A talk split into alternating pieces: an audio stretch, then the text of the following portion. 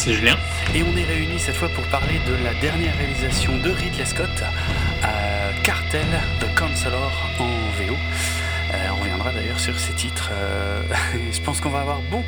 Beaucoup, de choses à dire, euh, dans, en termes en tout cas de, de conneries, hein, de, de, gens qui se surpassent niveau débilité. Mais peut-être vais-je déjà trop loin. Ah, si, si, tu veux, on peut faire le podcast en 30 secondes. C'est une des pires daubes de l'année, voire la pire daube de l'année. Et voilà, on peut. Tu veux qu'on arrête là? Non, non, allez, on va. On va essayer de le faire complet quand même. Euh, et le, comment euh, qu'est-ce que je voulais dire en fait ça y est. Ah, oui, la formule de l'émission. oui.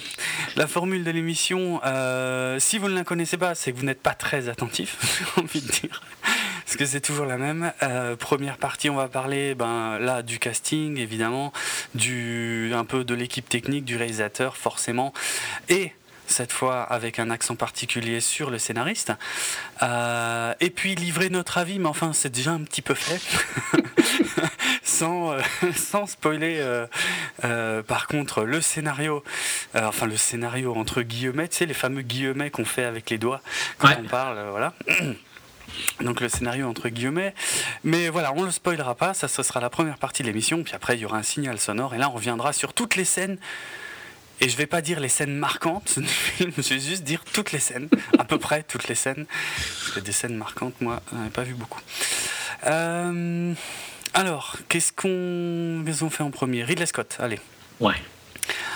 On va pas faire toute la filmo, hein, peut-être quand même en détail, mais enfin, à 1979, Alien, je crois que c'est je ne sais même pas quoi dire de plus. je t'ai dit. Oh, moi je dirais encore. Euh, enchaîne, il enchaîne sur Blade Runner. Ouais, mais exactement, ça voilà, Alien Blade Runner. Rien Alien Blade Runner. Que, rien que pour ça, j'ai quand même un peu du mal à dire du mal de Ridley Scott. Faut être franc, parce que non, mais pour c'est la, la grosse peine de ce film, c'est que l'immensité du talent réuni hmm. et qu'on arrive à ça comme résultat. Pour Cartel. Juste, ouais, pour Counselor. Ouais, oui, oui. Oui, pas, pas, ouais, non, Blade Runner, un des meilleurs films de science-fiction, si ce n'est pas le meilleur film de science-fiction. Ah, c'est clair. Euh, Alien, moi j'aime un peu moins, mais c'est juste parce que c'est pas mon style. Mais mmh. c'est la tension qu'il y a dans Alien euh, ouais, est, est, rarement, euh, rarement atteinte dans d'autres films. C'est une leçon. c'est un, un, film qui a assez peu, assez peu vieilli hein, pour le style dans mmh. lequel il est et tout. Blade Runner. Son deuxième pareil. film en plus. Quoi. Ouais, c'est clair, c'est clair, c'est abusé. Euh, on passera nettement plus vite sur Legend dans 85 avec Tom Cruise encore tout jeune et tout beau. Et bah moi je l'ai découvert sur le tard ce film, tu vois. Peut-être si je l'avais vu gamin, il m'aurait fait un peu rêver, mais honnêtement, par contre, euh, j'ai beaucoup de mal avec Legend. Je sais pas, je sais pas toi, mais c'est pas. Ouais non. Pas mon truc. C'est trois suivants de toute façon, sans plus. Quoi. Ouais, uh, Someone to Watch Over Me, c'est quoi déjà euh, J'ai un trou de mémoire en France. Avec Tom Béranger et. Mimi Rogers. Euh, traqué en français. Ok, ça me dit rien, j'ai pas vu. Euh, Black Rain 89, très bien, mais ça fait super longtemps que je l'ai pas vu. Euh, bon, un polar thriller assez violent. C'était un peu typique ouais. de l'époque, je trouve. Oui, oui, clairement, ça par contre, ouais. ouais. Thelma et Louise 91, bon ben chef-d'œuvre forcément. Mm. Euh, 1492 en, en 92, oui c'est vrai. Je viens de me rappeler que le film était sorti effectivement pour la commémoration euh, de, de l'arrivée de Christophe Colomb euh, là-bas. Avec le bon petit Gérard. Hein. Ouais, ouais, ouais. Je, sais plus, je crois que je l'ai vu à l'époque. Je me souviens d'un film assez crado, mais je me Ouais. souviens pas de grand chose en fait. Non, je me rappelle plus trop de si c'était bien ou pas. Je me rappelle que Ouais. c'était un peu sale, quoi. Ouais, ouais, mm, exact. Surtout sur les bateaux. réaliste. tout. Hein. Ah oui, sûrement, ouais, ouais. Sûrement. Euh, White Squall en 96, je me souviens pas du tout du titre français de ce truc-là, donc euh, Lame de fond, ok, ça me dit rien. G.I. Jane en 97, un film euh, polémique. Ouais, qui était assez naze, je trouve. ouais, je, je me souviens plus, honnêtement, je me souviens pas. Je, je l'ai vu parce que à l'époque je l'ai vu pour euh, Demi Moore et bah, pour grand chose d'autre. Là, ça, ça, fait quand même presque 10 ans qu'il fait des trucs un peu bof, tu vois, quand on est arrivé à ce point-là. Ah oui, Gladiator, quoi, par contre. Voilà, t'as as quand même euh, Gladiator en 2000, euh, succès colossal et mérité largement. Mm. Euh, Qui relance un peu, bon, pas pour très longtemps, parce que ça n'aura pas duré super longtemps, mais le, le film épique, historique, quoi. C'est vrai, c'est vrai. Le peplum un peu à l'ancienne. Ah non, non, excellent Gladiator, mais je pense que je n'apprends rien à nos auditeurs. Hannibal en 2001, alors celui-là, j'avais pas du tout aimé. Euh, pour diverses raisons, parce qu'ils ont changé la fin, euh, parce que c'était plus la même Clarice Starling, même si j'aime beaucoup euh, Julianne Moore. C'est, enfin bref, voilà. la, chute du Faucon Noir, Black Hawk Down, la même année. mes souvenirs sont vagues, mais je me souviens d'un film à la fois assez percutant sur des scènes de guerre. Percutant, mais vide, je trouve. Ouais, ah, je me souviens, ouais, je, me souviens plus très bien. Il y, a, il y, a, à la fois des grosses ficelles et à la fois quand même des trucs euh, assez, assez chocs, assez. Euh, bon, ouais. Ça se voulait être plus sérieux que. Euh, oui, ça oui. Que ça n'était. C'est vrai, ça c'est. C'est un petit peu un problème qu'il aura de toute façon. Ouais, ouais. Euh, moi j'aime beaucoup le suivant par contre qui a souvent critiqué, c'est Matchstick Men et je sais pas comment ça s'appelle en français. C'est Les Associés en français. Associés. Avec Nicolas Cage et Sam Rockwell, j'adore Sam Rockwell. Je l'ai pas vu celui-là. J'adore Sam Rockwell aussi d'ailleurs mais je l'ai pas vu. C'est ouais, moi j'aime beaucoup c'est euh, c'est des, des, arnaqueurs quoi en fait. OK. Donc c'est des un peu comme euh, ah oui, t'as pas vu Lost. tu vois les, les, les arnaques à long terme quoi. OK ils, appellent ça des long cons, je crois, en, anglais. Euh, pas juste une petite arnaque, quoi, une arnaque qui prend plusieurs, plusieurs temps, plus de temps. D'accord. Intéressant. Euh, le suivant, par contre, je trouve que c'était très mauvais. Bah, là, on rentre dans une période où j'en ai raté plein. Hein. Donc, euh, Kingdom of Heaven, j'avoue, je l'ai pas vu. J'en ai entendu tellement de mal, par contre, que j'ai envie de le voir pour, pour effectivement voir le. Par contre, il y a il y a une actrice que je trouve particulièrement sublime. Ah, Eva Green. Ah ouais, ouais. ouais. Bah tiens, une deuxième raison euh, pour que je le vois alors, ouais. Mm. que je m'y mette. Euh, ouais, il a enchaîné un peu des daubes, hein, parce que Good c'était mauvais aussi avec Russell Crowe. Ça me dit rien du tout. Je sais même pas. American Gangster, par contre, ça c'était pas mal. Ouais, correct, ouais. Je l'ai vu, j'ai apprécié, mais je ne m'a pas laissé. C'est un peu la Denzel Washington, je trouve, il arrive toujours à, à faire un film, même un film un peu mauvais, il le rend sympa à regarder. Ouais, ouais. Hum, hum. Non, là, ouais, c'est la conclusion de American Gangster qui m'avait vraiment euh, botté en fait. Parce que le reste, euh, sais pas que c'était pas original, mais enfin, c'était quand même relativement convenu pour le type d'histoire que ça racontait. Ouais, non, mais, mais un peu, c'est un peu pareil pour Body of Lies, tu vois. Ça se laisse regarder, mais c'est pas très bon, quoi.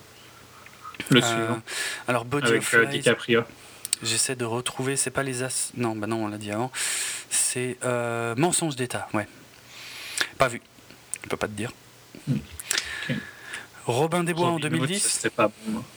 Alors pareil, pas vu. Euh, j'en ai entendu. Celui-là, j'étais vraiment tenté parce que je, garde le souvenir. Alors euh, j'espère qu'on va pas trop m'en vouloir, mais euh, ce sera pas la seule atrocité que je dirais dans, dans ce podcast. Mais moi, je reste sur un souvenir de jeunesse du Robin des Bois avec et merde, comment il s'appelle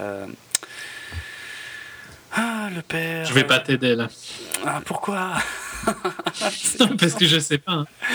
Non, mais tu sais, le Robin des Bois super connu avec euh, Kevin. Euh, Kevin. Euh, non, il s'appelle pas Kevin. Bon. Costner, merci, voilà. Kevin. ouais, non, le Robin. Ouais, enfin bon, bref. C'est un film qui est très kitsch, qui a sûrement très mal vieilli, mais j'avais surkiffé quand j'étais ado. Et euh, bref. Ouais, ouais, Robin Hood, Prince of Thieves. Mais c'est bien euh, Kevin Costner. Hein. Non, bien sûr, mais c'est un super film. T'as. Euh, attends, voir. Oh, putain, j'essaie de me souvenir du casting de tête. Je pense qu'il y a de la nostalgie qui rentre en compte dans ton. Oui, non, mais surtout que là, ça fait, ça fait facilement 20 ans que je l'ai pas vu, hein, en plus. Mais. Ah, il y a. putain, j'ai tout. Alors là, j'ai aucun nom. Morgan Freeman. Morgan Freeman, voilà, qui joue un des voleurs euh, de sa bande. Euh, le méchant, le. Ah, c'est un méchant extraordinaire. C'est le méchant du premier Die Hard, euh, Alan Rickman, qui joue le shérif. Alan Rickman. Ouais, qui joue le shérif de Nottingham. Enfin bref, bon, on est déjà trop long, je pense. je suis déçu. Robin Hood de euh, Ridley Scott, très mauvais. Très mauvais, ok, bon. Est-ce que euh, ça vaut le coup quand même que j'y jette un coup d'œil pour vérifier Non, pas. non vraiment pas. Autant en regard Kingdom of Heaven, il y a Eva Green au moins. Ouais. Euh, autant là, je trouve pas. Et bon, il y a quatre blanchettes quand même dans Robin Hood. Ouais, enfin, j'aime moins. Ouais. je le savais. Bah oui, je sais même pas pourquoi ça t'étonne. tu sais bien ce que j'aime bien. Euh, Prometheus. Prometheus, on, en avait parlé, hein, il me semble. On en a effectivement parlé ouais, dans notre bilan de l'année 2012. Ouais. Donc on va pas revenir sur le désastre total. Mais euh, non, pas, euh, dans la défense de Prometheus, hmm. il a au moins la décence de ne pas me faire réduire mon avis sur, ma, sur Fassbender. Ouais, ouais. Ce que The Counselor a arrivé à faire. Alors que j'adore Fassbender. Hein. Pour ceux qui nous écoutent, euh, j'ai déjà voué mon amour à Fassbender plusieurs fois.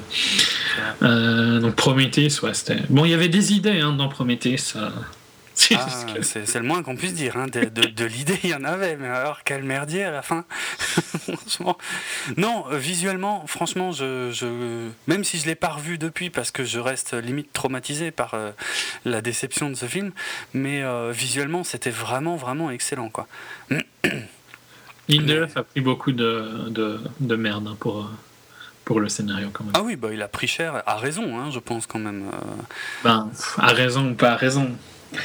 Je sais pas, je sais pas. Je vais pas tout taper sur lui, tu vois. Je pense qu'il y a pour qu'un film soit pas bon à ce point-là, c'est pas juste ça, quoi.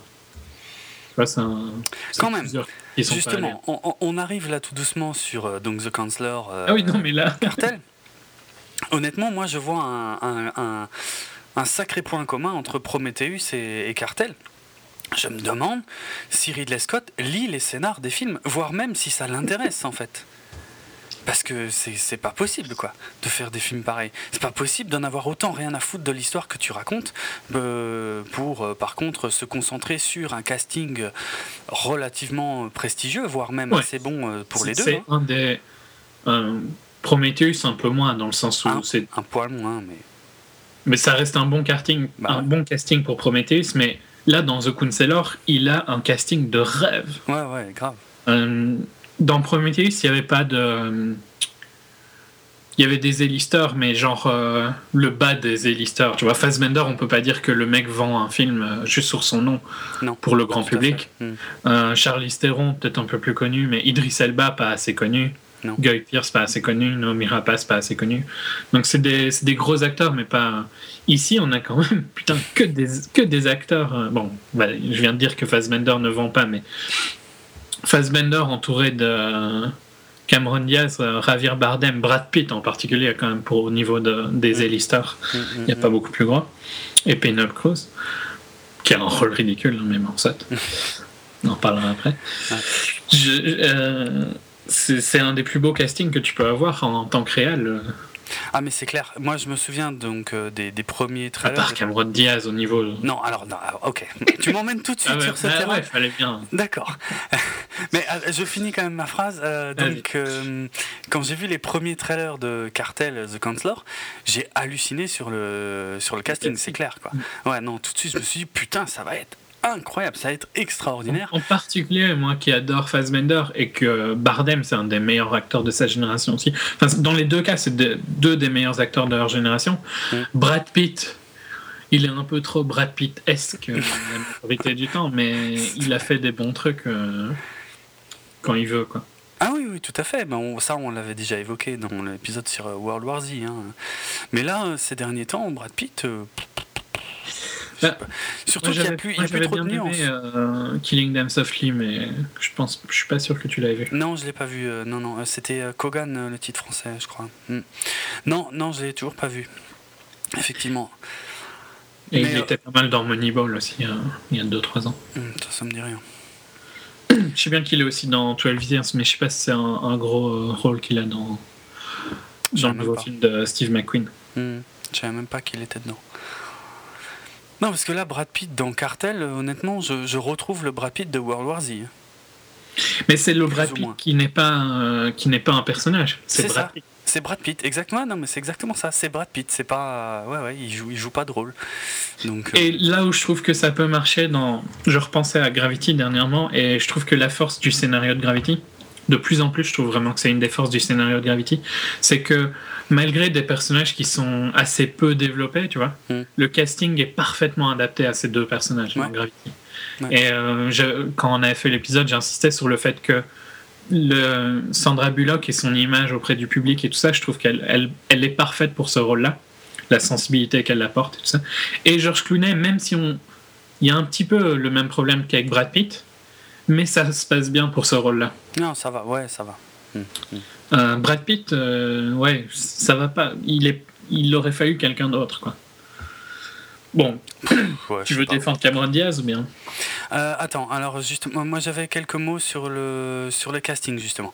En fait, euh, il s'avère que Brad Pitt, euh, au départ, il avait, comment dire, lui il voulait jouer le rôle de Rainer, donc le rôle qui est finalement interprété par Javier Bardem. Mhm. Et finalement, il a été engagé pour jouer Westray. Euh, sachant que pour le rôle de Rainer, il y avait aussi Bradley Cooper et Jeremy Renner qui étaient euh, pressentis mm. et qui n'ont pas été retenus. Pour le rôle de Laura, donc le rôle qui a. Euh, euh Penelope Cruz. Voilà, le personnage de Penelope Cruz, c'était. Mince, j'ai perdu mon truc. C'était Nathalie Portman, qui était considérée, heureusement, elle n'a pas été prise. non, alors là, tu es d'accord que franchement, entre Nathalie Portman et Penelope Cruz, on a les deux extrêmes, quoi. De, vraiment l'une des plus belles actrices de tous les temps et l'une des plus moches, quoi. franchement. Non, euh, non, Penelope Cruz est super, mais Nathalie ah Portman est jolie aussi. N'exagère pas. Elle l'était vite fait à une époque. Mais toujours. Oh. Là, mais là, je suis d'accord que autant son rôle est d'un inutile, mais. Ah, totalement au possible. Autant elle est super jolie dans la première scène. Ouais, enfin, ouais, dans, dans un peu toutes ces scènes. Mais oui, oui. en oui, notamment la première, effectivement, ouais. Hmm. Euh, Je suis d'accord. non, non, mais. sais, après, tu vas me défendre Cameron Diaz. Ouais, ouais, alors attends, j'y arrive. Donc, euh, pour le rôle de Malkina, euh, c'était Angelina Jolie qui, qui devait le jouer. Qui, je trouve, était mieux là, par contre. Hein. ouais. Enfin, mieux mieux, je sais pas. Mais... Ça aurait été aussi mauvais, mais. Euh, oui, le, film aurait été aussi, mieux à ce, à ce rôle-là. Oui, oui, je comprends dans quel sens tu le dis, effectivement. En tout cas, ça m'aurait pas choqué que ce soit Angelina Jolie euh, dans, dans ce rôle-là, ça je suis d'accord. Euh, assez froide, assez hautaine et tout, ouais, ouais mais c'est finalement, bah, elle s'est barrée, je sais pas pourquoi. Euh... Elle a vu le script peut-être. Ouais, c'est vrai. Tiens, en fait, si ça se trouve, c'est pas con. et c'est Cameron Diaz qui a eu le rôle à sa place. Cameron Diaz qui illumine le film. De, sa beauté et de son talent. Euh, mais là, je sais que tu mens. Hein, ouais, j'exagère un petit peu. Mais euh, pour être tout à fait franc, euh, Cameron Diaz, je je sais pas comment dire ça, génétiquement, tu vois, je, je ne peux pas dire du mal d'elle. C'est au plus profond de moi. Tu peux te boucher les oreilles et me laisser dire du mal si tu veux. Là. Non, non, c'est pas possible. euh, puisque je me souviens, j'ai un souvenir ému de euh, d'une séance euh, de ciné euh, en 1994, lorsque j'ai été voir The Mask. Je sais pas si, oui, oui, tu vois forcément. Mais la scène d'ouverture de The Mask c'est Cameron Diaz qui rentre dans la banque. Je la connaissais pas, hein, je l'avais jamais vue avant ça. D'ailleurs, personne l'avait jamais vue avant ça parce que c'était son premier film. Et là, j'ai pété un câble monumental. J'avais quoi? J'avais 15 ans. Euh, depuis cette date, mon âme lui appartient totalement. voilà, soyons très clairs. Euh, c'est un peu plus vieux que moi. Moi, moi, le mhm. film où je l'ai vu la première fois vraiment, tu vois, où elle était. Euh, où elle m'a marqué, c'était Marie, forcément. Oui, Marie à tout prix, oui. Euh, des frères Farrelly. Ils font plus grand chose, hein, d'ailleurs. Non, c'est vrai. Et. C'était en 98. Elle ouais, elle était excellente hein, dans There's Something About Mary. Mm. Euh, mais c'est pas une grande actrice, quoi. Et euh, autant je trouve qu'elle était mignonne jeune, autant elle devient de plus en plus vulgaire plus elle vieillit. Et là, ça dépend des films. Elle est vraiment, vraiment vulgaire. Ça, non, ça, non, je suis pas d'accord. Ça oh, là, elle est vulgaire parce que c'est le rôle qui le veut. Mais honnêtement, euh, non, non. Ouais, enfin, ouais, ok. Dans Bad Teacher, tu me dirais, elle était vulgaire aussi. ouais, et pourtant, le, film n'était pas mauvais. Hein. Bad Teacher, je trouve que c'était pas une mauvaise comédie. C'était pas un grand film, mais ça se, laissait, ça se laissait regarder. Non, c'était sympa. Dans Le Frelon Vert, qui était une merde sans nom, euh, elle était super canon. Dans Night and Day en 2010, elle était super canon. Non, là, je trouve qu'elle était un peu vulgaire. Oh non. Mais de toute façon, ça reviendra toujours au même que. Et j'ai déjà eu la discussion avec des, amis en, dans la vie, euh, c'est des goûts, quoi, tu vois. Et moi, je trouve vite quelque chose un peu vulgaire et. Donc ça me choque vite. Quand c'est un peu trop euh, femme fatale, tu vois, et tout ça, je trouve que ça vite ça tombe dans le vulgaire. Bah là, c'est son rôle dans Cartel, mais euh, c'est pas. Oui, non, mais... Elle fait, elle fait plus souvent les jolies idiotes que les, les, femmes fatales. Ah, je trouve un peu moins dernièrement. Ouais. Night and Days, pas si vieux, hein. Euh. Qu'est-ce qu'il y avait? Il y a le, truc à, Las Vegas, là, avec euh, Ashton Kutcher. comment ça s'appelait, ça, en français? What Happens in Vegas? Jackpot, en français. ouais, c'était c'était pareil qu'un peu toutes les comédies euh, qu'elle a faites, quoi. Bon, je parle même pas. Mais là, je trouve que ça allait pas du tout, hein, ce film-là. Ah parce que, ah c'était euh, génial. Il y avait une trop grosse différence d'âge, visible à mort. Ah non. Ben, il y a quand même plus de 10 ans entre les deux, à mon avis. Bah, lui, il s'en fout, en tout cas. Non, je plaisante. Non, il y, a, 6 ans, pardon. Mais euh, il, fait plus, il fait particulièrement jeune dans ce film-là. Ouais, c'est vrai. Oh non, bah, ça n'avait pas. T'aimes bien les vieilles, de toute façon. C'est pas faux. Euh, je l'aurais pas dit comme ça. non, mais tu, es, tu l'as dit avant qu'on enregistre, donc admets, elle n'a pas le niveau des autres acteurs purement au niveau talent d'actrice. Quand tu es à côté de Fassbender et Bardem, c'est pas la même, c'est pas la même catégorie. J'avoue. Non, je suis pas. pour ça que c'est une mauvaise actrice, c'est juste que c'est pas, elle n'a pas la même profondeur euh, elle-même. C'est pas pour ça que ça sauve le film, hein, par contre, le fait qu'il soit des bons acteurs. Non, on est d'accord. Enfin bref, euh, bon bah je continue pas sur Cameron Diaz parce que je pourrais en parler encore longtemps. Tu sais que l'une de mes comédies romantiques préférées, parce que ça c'est un sujet important, c'est avec Cameron Diaz. Je l'ai déjà ah, dit, je te l'ai déjà dit, c'est Une vie moins ordinaire, euh, le, le premier film américain de Danny Boyle. Ah, oui. Avec Ewan McGregor. Je le connais par cœur, de chez Parker, comme une bonne comédie romantique. Ça a été une catastrophe ce film quand il est sorti. Hein. Il s'est fait bâcher par tout le monde. Ça a été une catastrophe au box-office et tout. C'est un de mes films préférés et je le connais par cœur. Bref, je t'épargne les deux Charlie's Angels que je considère comme des chefs-d'œuvre absolus. là, voilà, c'est bon, j'ai même pas besoin de défendre. Mais non, bah, faudrait. Tu es tout seul. Non, mais c'est marrant. Rien que le casting. Bon, bref. Euh, revenons à Cartel. Quoi? Non, non, mais cherche pas, tu t'es utilisé pour toujours. Ah, peut-être, je m'en fous. Euh, Cartel, donc, ce, ce film. Euh, oui, alors, The Counselor en en VO, puisque le film parle d'un avocat, effectivement. On, arrête le cast ou tu veux parler un peu plus du cast? Il euh, y avait quoi encore à dire sur le bah, on, a, on a quasi rien dit sur euh, Bardem et sur Fassbender et tout ça au final. Il n'y a que Cameron Diaz qui est importante. non, non c'est quand même des grands acteurs. Oui, oui, c'est possible. Mais il me, si tu veux, il, me travaille moins au corps que euh, ne le fait euh, Cameron Diaz. Mais je t'en prie, euh, vas-y. Je ne sais pas mais, qui. Mais Bardem, plus récemment, on l'a vu dans Skyfall. Ouais. Je trouve pas qu'il y a un petit côté. son personnage est un peu le même style. Genre un peu le. Que dans Skyfall. Un vrai, tu vois. Pas, non. Je sais pas si c'est les habits ou la coiffure ou quoi, tu vois. Mm. Mais il y a des trucs bizarres hein, dans ces personnes. Ouais, c'est vrai. Ouais, ouais, si je vois, oui, effectivement. Euh, sur le côté un peu euh, aisé, éduqué. Tout et complètement timbré. Et, assez, assez barge, ouais, assez un peu bizarre, ouais. Oui, oui, effectivement. Ouais. Non, on va pas faire la, la filmo de toute façon de, de tous les acteurs, mais. Mm. Ouais. Euh, le, le Penelope Cruz, ouais. Bon, bon, je sais pas pourquoi. Je voulais revenir. On n'a même pas parlé des films de Fassbender et tout ça, tu vois. Non, c'est mais, euh, on en a déjà parlé dans des autres podcasts, mais c'est vraiment, c'est vraiment pour insister sur le fait que si vous n'avez pas vu beaucoup de films de Barnum ou beaucoup de films de Fassbender, la majorité de leurs films, ils jouent excessivement bien. Quoi. Ouais, c'est vrai. Vraiment, ils, même quand le film est moyen, euh, leur performance est excellente. Mm, mm. Et ici, je trouve que c'est vraiment pas le cas. Euh, bizarrement, oui. c'est clair. C'est clair. Euh, ouais, bah pour le cast, ouais, effectivement, on va, on On a aussi Dean Norris qui joue Hank. C'est ultra flagrant, je trouve. C'est vrai. il joue Hank, hein.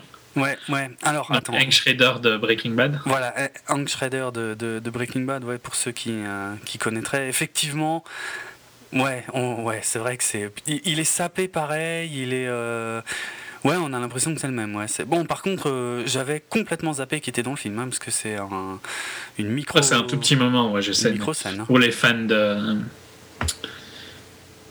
Pardon, pour les fans de Breaking Bad, ça... Oui, oui, tout à fait Bah, t'as, as, John Leguizamo hein, qui est là aussi. On en avait déjà parlé d'ailleurs dans, dans Kick-Ass 2 où je trouvais qu'il était sous-utilisé. Alors là, c'est même pas sous-utilisé. c'est, euh, limite, je me souviens pas de sa scène, quoi, tellement euh, c'est ridicule. Euh, ouais. Mais c'est même bizarre parce qu'ils mettent des acteurs qui sont quand même assez connus. Dans certains rôles mm, mm, mm. qui durent deux secondes. Quoi. Genre, par exemple, tu as du. Je suis sûr que tu as remarqué Nathalie Dormer. Ouais, bien sûr, carrément. Mais elle a un rôle de deux minutes, quoi. Pourquoi il fallait caster quelqu'un, tu vois? Parce que pour compléter ce casting de rêve des cinq acteurs, euh, de rêve, avec des guillemets sur certains, euh, ils enchaînent quand même sur des gros acteurs, même pour les seconds rôles, moins connus, mais pour des rôles qui durent vraiment 10 secondes. Hein. Ouais, ouais. Mais il y a un problème avec Nathalie Dormer, on en reparlera euh, plus tard, mais de toute façon, c'est pas un spoiler puisqu'ils s'en sont servi pendant la, la, promo du film, on va dire, c'est qu'il y a une scène coupée du film dans laquelle elle apparaît. Euh, je sais pas si, si tu l'as vu, si ça te dit quelque chose? Non. Il y, a, une scène en fait où il y a juste elle et Fassbender qui a été coupée au montage, j'ignore pour quelle raison, mais euh, qu'ils ont dévoilé avant la sortie du film, que j'ignore aussi pour quelle raison. Et, euh, j'ai pas mieux compris. Euh, en fait, non, c'est même pire en fait d'ailleurs. J'ai encore moins compris son personnage qu'on voit de toute façon effectivement très très peu au final dans, le film quoi. Mais ouais, on y reviendra. Donc Nathalie Dormer, euh, on en avait déjà parlé quand on avait fait Rush. Hein, c'est euh, la nanette euh, qui joue Marjorie Tyrell dans Game of Thrones et qui avait aussi un, un rôle dans la série The Tudors. Oui. Ben, Peut-être passer sur le scénariste. Le scénariste Ah, il est temps qu'on se mette à bâcher ouais, Parce que c'est sur lui qu'on va pas rester le plus longtemps, je pense. Donc, Monsieur Cormac McCarthy. Bah, on n'est pas d'accord sur, euh, sur ses talents de romancier déjà. Ben, après, non, je dirais pas romancier parce que j'ai pas lu ses bouquins contrairement à toi, mais je, vais te laisser. Tu n'aimes pas les présenter. Ouais, bon, hmm. c'est un des. Euh, oui, il est assez vieux, hein, il, a 80, il a 80 ans. Hmm. C'est son premier euh, scénario pour un film cinéma. Il avait fait le scénario d'une série il y a 30 ans, quasi plus de 30 ans, je crois. Donc c'est son premier vrai gros euh, scénario. Mais par contre, c'est un des plus grands romanciers américains euh, vivants, moderne, je sais pas comment on doit dire. J'ai toujours du mal quand tu vois, on, je sais pas le terme exact. Oui, il a gagné euh, un Pulitzer. il a été adapté plusieurs fois. les films qui, qui, sont adaptés de ses romans ont gagné des Oscars. Mm. Donc les plus connus, c'est No Country for Old Men, adapté par les frères Cohen. Mm. Et The Road, adapté par contre par, j'ai oublié qui, oh, ça, avec Viggo Mortensen, euh, John Hillcoat, pas super, euh, pas super connu, mais avec Viggo Mortensen. bon, j'adore euh, ces deux romans-là. J'adore. j'ai pas lu tous ces romans. Il en a écrit une, une grosse dizaine, je crois. Bah, y en a, alors il y en a deux autres que je peux mentionner, euh, juste pour l'anecdote, euh, parce que j'ai vu passer ça. Il y a un bouquin de 92 qui s'appelle All the Pretty Horses, euh, qui a en français De si jolis chevaux. Et il y a eu un film qui en a été tiré dans lequel jouait déjà Penelope Cruz. Hmm. Par contre, je crois que c'est un de ses romans les plus. il a été pris joyeux. Ah ouais? Par rapport à No Country et The Road qui sont très très très sombres. C'est clair. Et euh, l'autre que je voulais mentionner, c'est Child of God de 1973, qui, euh, j'ai découvert ça par hasard aussi, euh, a connu, enfin, a fait l'objet d'une adaptation au ciné, mais qui n'est pas encore sorti. Et il s'agit en fait d'un film réalisé par James Franco. Ouais qui a pour l'instant été uniquement diffusé dans quelques festivals, mais qui a qui semble pas encore avoir de date de sortie, que ce soit aux États-Unis ou chez nous. en tout cas, j'ai cherché, j'ai rien trouvé. C'est le premier film de Franco, non, il me semble. Je crois aussi, ouais. Il me semble, ouais, ouais, ouais. Euh, mais... ouais bon. Vas-y. Ouais, bah, moi, c'était juste pour être très clair euh, et, totalement honnête, No Country. Alors non, j'ai commencé par euh, The Road, la route. Euh, j'ai pas du tout aimé le film. Euh, je me suis ennuyé. J'ai trouvé que le, propos était assez intéressant, mais euh, ouais, je, se passait juste pas grand chose quoi. Donc je me suis emmerdé. Et No Country for Old Men, alors? Là Là, ça va être compliqué parce que je me suis déjà démoli déjà avant. C'est clair. Tant pis. Hein. Non, non, mais là... The Road, c'est plus fait. Moi, j'adore The Road. Vraiment, je trouve que c'est un excellent, excellent film post-apocalyptique. Un des rares qui transmet vraiment cette euh, la noirceur d'un monde post-apocalyptique. Et euh, ça, c'est pas faux. Euh, en anglais, il un, mot qui revient souvent pour décrire ces livres, c'est bleakness, mais je sais pas comment je pourrais le traduire. Oh putain, alors là j'en ai aucune idée. Mais tu vois ce que je veux dire Non. là non pour le coup, non, non. Je vais, vas-y, on parle de No Country for Old Men. Alors No Country, c'est euh, un petit peu plus compliqué. Je l'ai pas vu au ciné, je l'ai vu euh, plus tard en, en vidéo. Et euh, avec toute la hype, par contre, bien dans la tête, tu vois, comme, comme quoi c'était apparemment un film incroyable, extraordinaire, un chef-d'œuvre des frères Cohen, des interprétations complètement ouf et tout. Je me suis emmerdé pendant No Country for Old Men, mais emmerdé à un point, tu peux même pas t'imaginer. En plus de d'avoir énormément de mal à comprendre euh, ce qui se passait, je trouvais que c'était très mal expliqué. En fait, au final, j'ai eu l'impression que c'était pas très compliqué comme histoire, mais que c'était raconté d'une façon mais tordue, mais tordue comme pas possible. Et alors, je vais quand même mettre une réserve parce que c'est un film que je me suis dit il faudrait quand même que je revoie peut-être euh, sans tu vois sans avoir euh, tout le poids de tout ce que j'avais pu et puis même parfois on, peut avoir un film à un mauvais moment. C'est possible euh, et ne pas l'apprécier.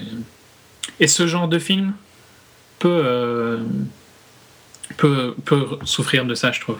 Tu vois, un mauvais moment pour regarder ce film-là peut paraître chiant, et un moment où tu serais plus attentif et plus euh, ouvert à t'immerser dans le, dans le monde du film, mmh, mmh. tu l'apprécierais sûrement plus. Je, pense. en tout cas, je retenterai le coup. Euh, y a, voilà, il y a des films, il y a même pas mal de films la plupart du temps que je trouve ça à chier du premier coup. Euh, je veux dire, c'est rare que que je me donne l'occasion de revenir dessus. Enfin, ça dépend. Parfois, j'ai un doute, alors je réessaye. La plupart du temps, euh, enfin, c'est rare que je change d'avis, mais ouais. No Country for Old Men, depuis que je l'ai vu, j'ai l'impression d'être passé à côté du truc. Ouais, exactement. Et pourtant, je l'ai vu, quoi, mais je, voilà, je, je saisis pas. Par contre, ça explique vachement de trucs pour moi, euh, que ce soit La Route ou No Country for Old Men, le fait que ce soit le même auteur, donc euh, que euh, The Counselor, là, Cartel, ça explique des tas de trucs pour moi, hein. parce que c'est trois films que j'ai pas, enfin que j'ai pas aimé, et trois films qui, qui, qui essaient de se prendre, enfin ouais, qui racontent de façon mais extrêmement la différence, moi j'ai adoré No Country for Old Men, j'adore ces, ces romans ceux que j'ai lus. Euh, c'est pas des romans faciles, hein. il a une prose euh, qu'on retrouve dans The Counselor. Il, tu vois, ce, style de prose euh, ah, qui, je trouve, passe bien. Ces dialogues, vraiment. Les dialogues sont très très bien écrits. Hein. Ouais, mais ça passe pas du tout dans The Counselor, ça passe très bien dans les livres.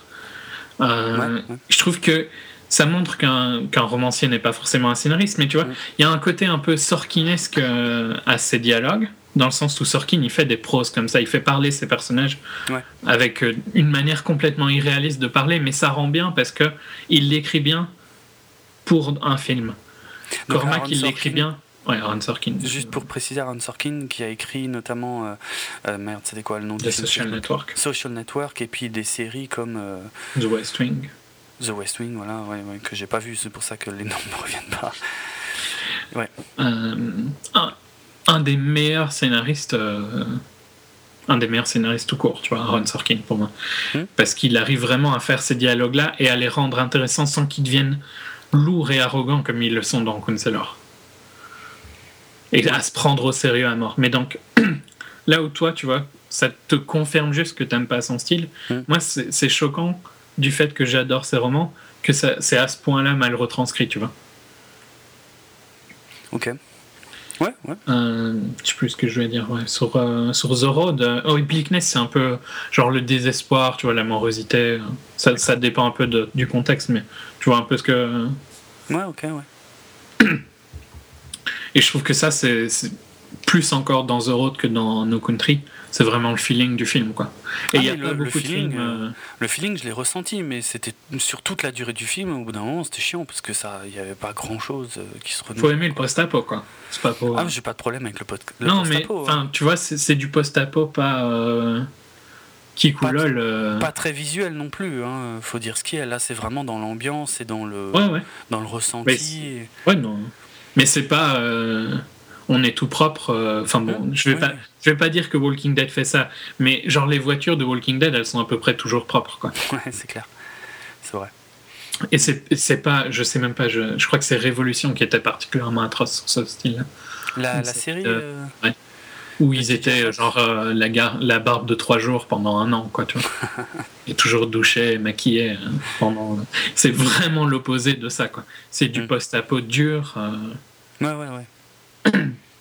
Et sans, sans merci quoi. Mm. Euh, ouais. donc moi j'avais j'avais adoré Road. Euh, et en plus Viggo Mortensen joue super bien ce, ce style de personnage je trouve pas très Ah oui, oui, sombre et- Ah oui non mais j'ai pas en fait euh, vraiment je j'ai pas euh, tu vois j'ai pas dit que le film était mal fait ou qu'ils étaient mauvais ou je sais pas quoi c'est juste je me suis emmerdé à fond quoi mais euh, je comprends je comprends ce qui était quelle était l'intention mais ça m'a pas du tout touché quoi Et par contre là où je vais accepter euh, une critique c'est que dans le scénario de d'ailleurs ce que j'ai écrit ce que j'ai le plus je crois que ce que j'ai écrit quand je suis sorti de Counselor c'était qu'il y avait plein de gimmicks. Et Oui. une des gimmicks par exemple c'est que le personnage de Fansbender n'a pas de nom. Il s'appelle The Counselor. Et il sera jamais nommé autrement dans le film. Alors oui tiens je voulais te poser la question parce que moi je l'ai vu en VF Euh, c'est toujours euh, Counselor. Ouais. Même quand, quand quelqu'un parle de lui euh, Ouais. toujours Counselor il est jamais nommé et euh, juste pour français, faire le c'est un point peu différent ok juste pour faire le point avec The Road pareil ils ont pas de nom hein.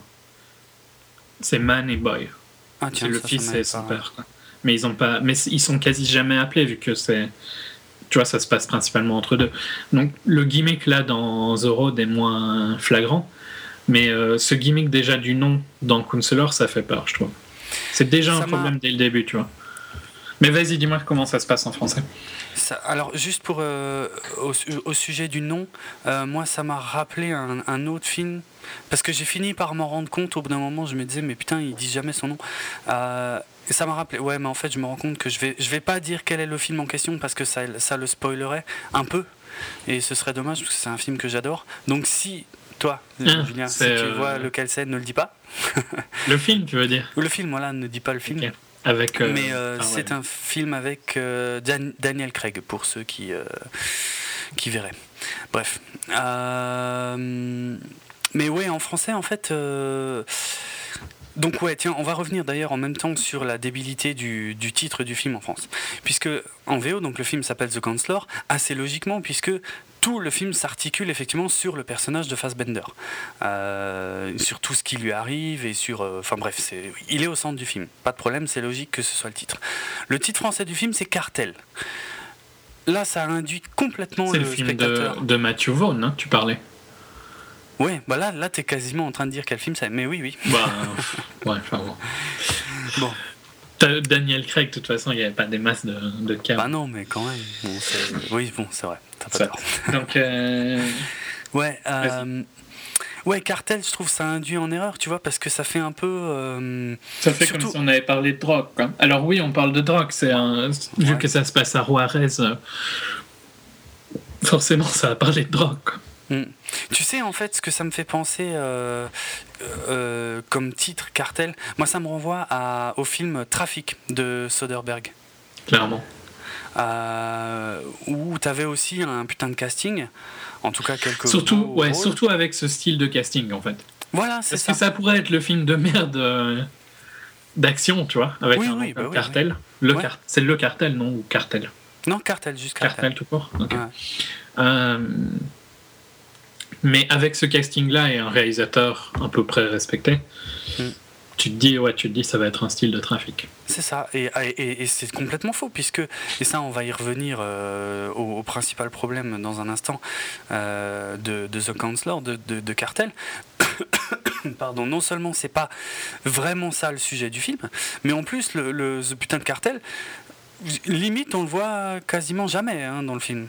Donc c'est vraiment pour moi ça t'induit totalement en erreur et euh, bah c'est oui ça pose un alors que c'était facile de dire le conseiller quoi.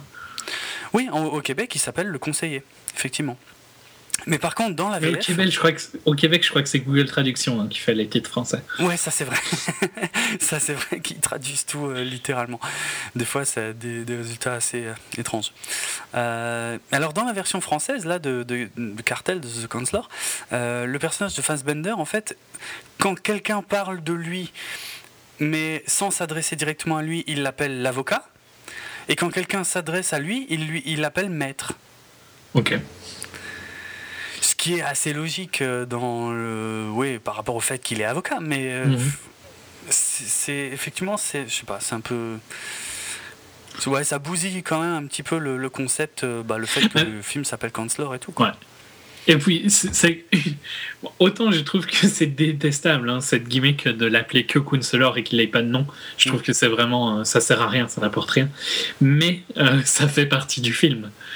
Et à partir du moment où tu changes ça, tu changes un point quand même assez important du scénario. Bah oui. Parce qu'il l'a voulu comme ça, Cormac. Bah, dans ses défauts et dans ses qualités, c'est comme ça qu'il l'a voulu.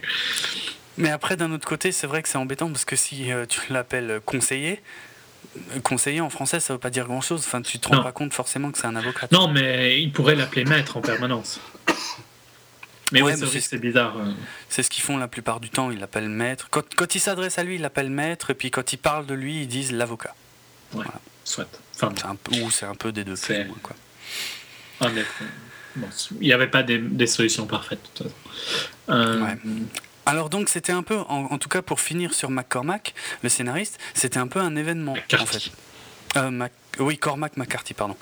Euh, c'était un peu euh, l'un des plus gros arguments du film, c'est-à-dire, tu as d'une part le casting, d'autre part Ridley Scott, et troisièmement, donc un scénario original de monsieur Cormac McCarthy. Hmm. Qui, qui, est vraiment. Enfin, c'est. Tu, tu, tu, tu n'as pas lu ses romans, donc tu vas pas juger ses romans, mais il est vraiment, pour le public francophone qui le connaît peut-être moins, il est vraiment très très très respecté. Quoi.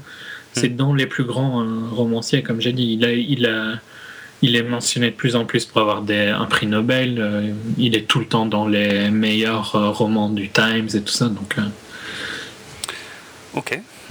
c'est un des plus grands romanciers américains de notre, notre temps. Quoi. Et pourtant, ouais, non, mais ouais, parce que j'ai donné mon avis au début du film, hein, donc euh, c'est pas parce que je le défends euh, là sur ses romans que ouais, c'est atroce ce qu'il a fait quoi. C'est ça, c'est que le, le, ce qu'il y a de pire finalement dans ce film, c'est de loin le scénario. C'est incroyable. Bah, je, je suppose que c'est ça parce que il y, a, y, a, vraiment des performances d'acteurs qui sont minables. Hein. Je reviendrai quand on sera dans les spoilers, mais mmh, mmh il y a des performances de Fassbender qui m'ont énervé euh, tellement c'était mauvais, notamment vers la fin du film. C'est atroce. C'est euh, ça donne envie de sortir de la salle tellement c'est mauvais. Mm. Mais je. Ouais, je, c'est difficile de blâmer que le scénario pour une performance aussi mauvaise, mais ça doit quand même être vraiment le scénario qui. Euh, ah non, si, ouais, c'est le scénario, quoi. Parce que alors en gros, moi je vais, je vais expliquer en quelques mots ce que je reproche à ce scénario et au final ce que je reproche à ce film, c'est que euh, ça dure 1h50 je crois dans ces eaux-là si j'ai ma mémoire bonne. Ah, c'est pas 12 heures en fait. non mais c'est clair, c'est un peu l'impression. Hein. C'est une J'exagère un peu, c'est pas aussi, euh, c'est pas le film le plus long que j'ai jamais vu. Non. Ouais, dans ce genre j'ai vu pire aussi, c'est vrai. Mais c'est une succession de dialogues entre des personnages qui on ne sait pas qui ils sont, on ne sait pas d'où ils viennent, on ne sait pas quelles sont leurs motivations pour faire ce qu'ils font, qui discutent avec d'autres gens. De temps en temps, ils parlent de leur motivation. Ouais, putain, ouais, vite fait. Hein. Bah, The Counselor, par exemple, on a deux, trois idées de ses motivations. bah, tu me les expliqueras tout à l'heure. euh... Ouais, je vois. Mais c'est pas ultra clair. Hein, c'est pas, pas, très fouillé, en tout cas. Le fait que ce soit des conversations, limite, je m'en fous. C'est que ces conversations soient aussi ridicules. J'ai pas terminé, justement. Qui discutent.